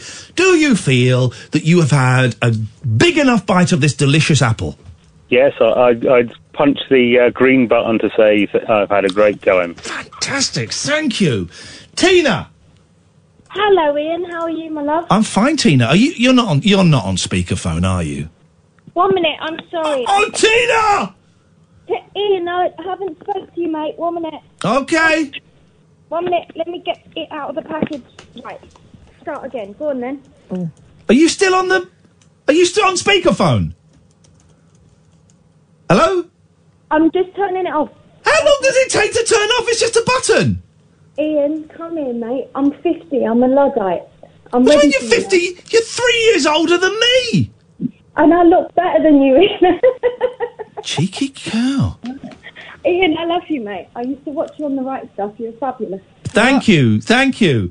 Oh, I was there the day you made your swift exit. Were you there that day? Yeah. Oh, Tina! I'm good friends with Matthew. Okay. Tell him to reply to my tweet then, the miserable git. Listen, I will, and I, I had a few. I had a few tweets myself, my love, and a few backdoor entries to tell him about what happened. Sorry, what? A backdoor entry with Matthew Wright? I feel that we're stumbling into territory that was unnecessary. No, well, I suppose so. My backdoor entry was through his DMs, but I don't think Matthew's adverse to stuff like that. He's Okay, anyway, anyway, Tina, so what can we do for you tonight? Right, you picked a topic. It's either Wetherspoons and a, a, a totally crap day that I had with my mum, who's 89, and she wanted to go to Wetherspoons. And it sounds really boring, but it. it Well, we've only got we've, we've only got two minutes left, and I've got George on the line. All right, what, George Galloway? He can wait. Okay. okay, I went to Wetherspoons today. My mum, it, um, she's been incredibly ill for two years. Yes. Uh, yeah, she was in intensive care and she got discharged with Clostridium difficile and it's a really disgusting illness. I'm, I'm sure it is, but you're, now you're using Latin words and the time is slipping away, and I don't want to be disrespectful to your mum. Okay, okay, okay. Mum almost died of the pneumonia, and then she got this. So I. And you took her to Wetherspoons, Yes, listen. but she wished I, she hadn't made it. I wanted to. We're running out of time, Tina! Okay. I paid for my meal and then it didn't come and it the hours were ticking by. Mum still wanted to stay there. She liked Witherspoon. The hours were ticking by. Yes, yes, and she wouldn't leave. So the, the Are you still on speakerphone? I'm not. I promise you, I'm not, my darling. We can't hear a word you're saying. Tina, listen, I'm going to go. Daryl's coming. We've got to go, Tina. Try again tomorrow. Thank you for the old backdoor trick with Matthew Wright. George, we have a minute left. A minute left. Hello, Iain. Hello, George. Daryl. I'm being told the film is The Amazing Mr. Blunden. Which film? Film that I was talking about, George. The Amazing Mr. Blunden. Uh, I've just read it on IMDb. That looks about right. Can I set something up for tomorrow? N- well, no. No? You can tell us what you want to say tonight, and if you want to call us up tomorrow to talk about something, you can call us up tomorrow to talk about something. We're not setting stuff up. I just thought it would be nice to. No, uh, let me and Katherine in charge of the show. So if you want to talk about something tonight, you can do. Or if you want to call up tomorrow and do something tomorrow, you'd be very, very welcome. Sounded like a very nice call you had with that young man before midnight. What, what was his name? Uh, Thomas, I think it was. Thomas, yes. Yep. Very nice call. Do a lot of nice calls on the show. You promised him that everything was going to be all, all right. yeah, it will be. I promise. Sorry? It How- will be. It's a promise. Yeah, but how can you make such a promise? You don't know. I tell you what. George. I tell you what, George. Yeah. Get lost because he's a, he's an 11 year old kid, right? And I know stuff. And I have promised an 11 year old boy it will be all right. Okay. So Yeah, do you know you what, don't know- So you know what, George? It will be all right. Because I have promised an 11 year old boy. The last call you come on and you say that Prince Charles isn't Prince Harry's dad and then wondered why we got angry with you and told you to get lost.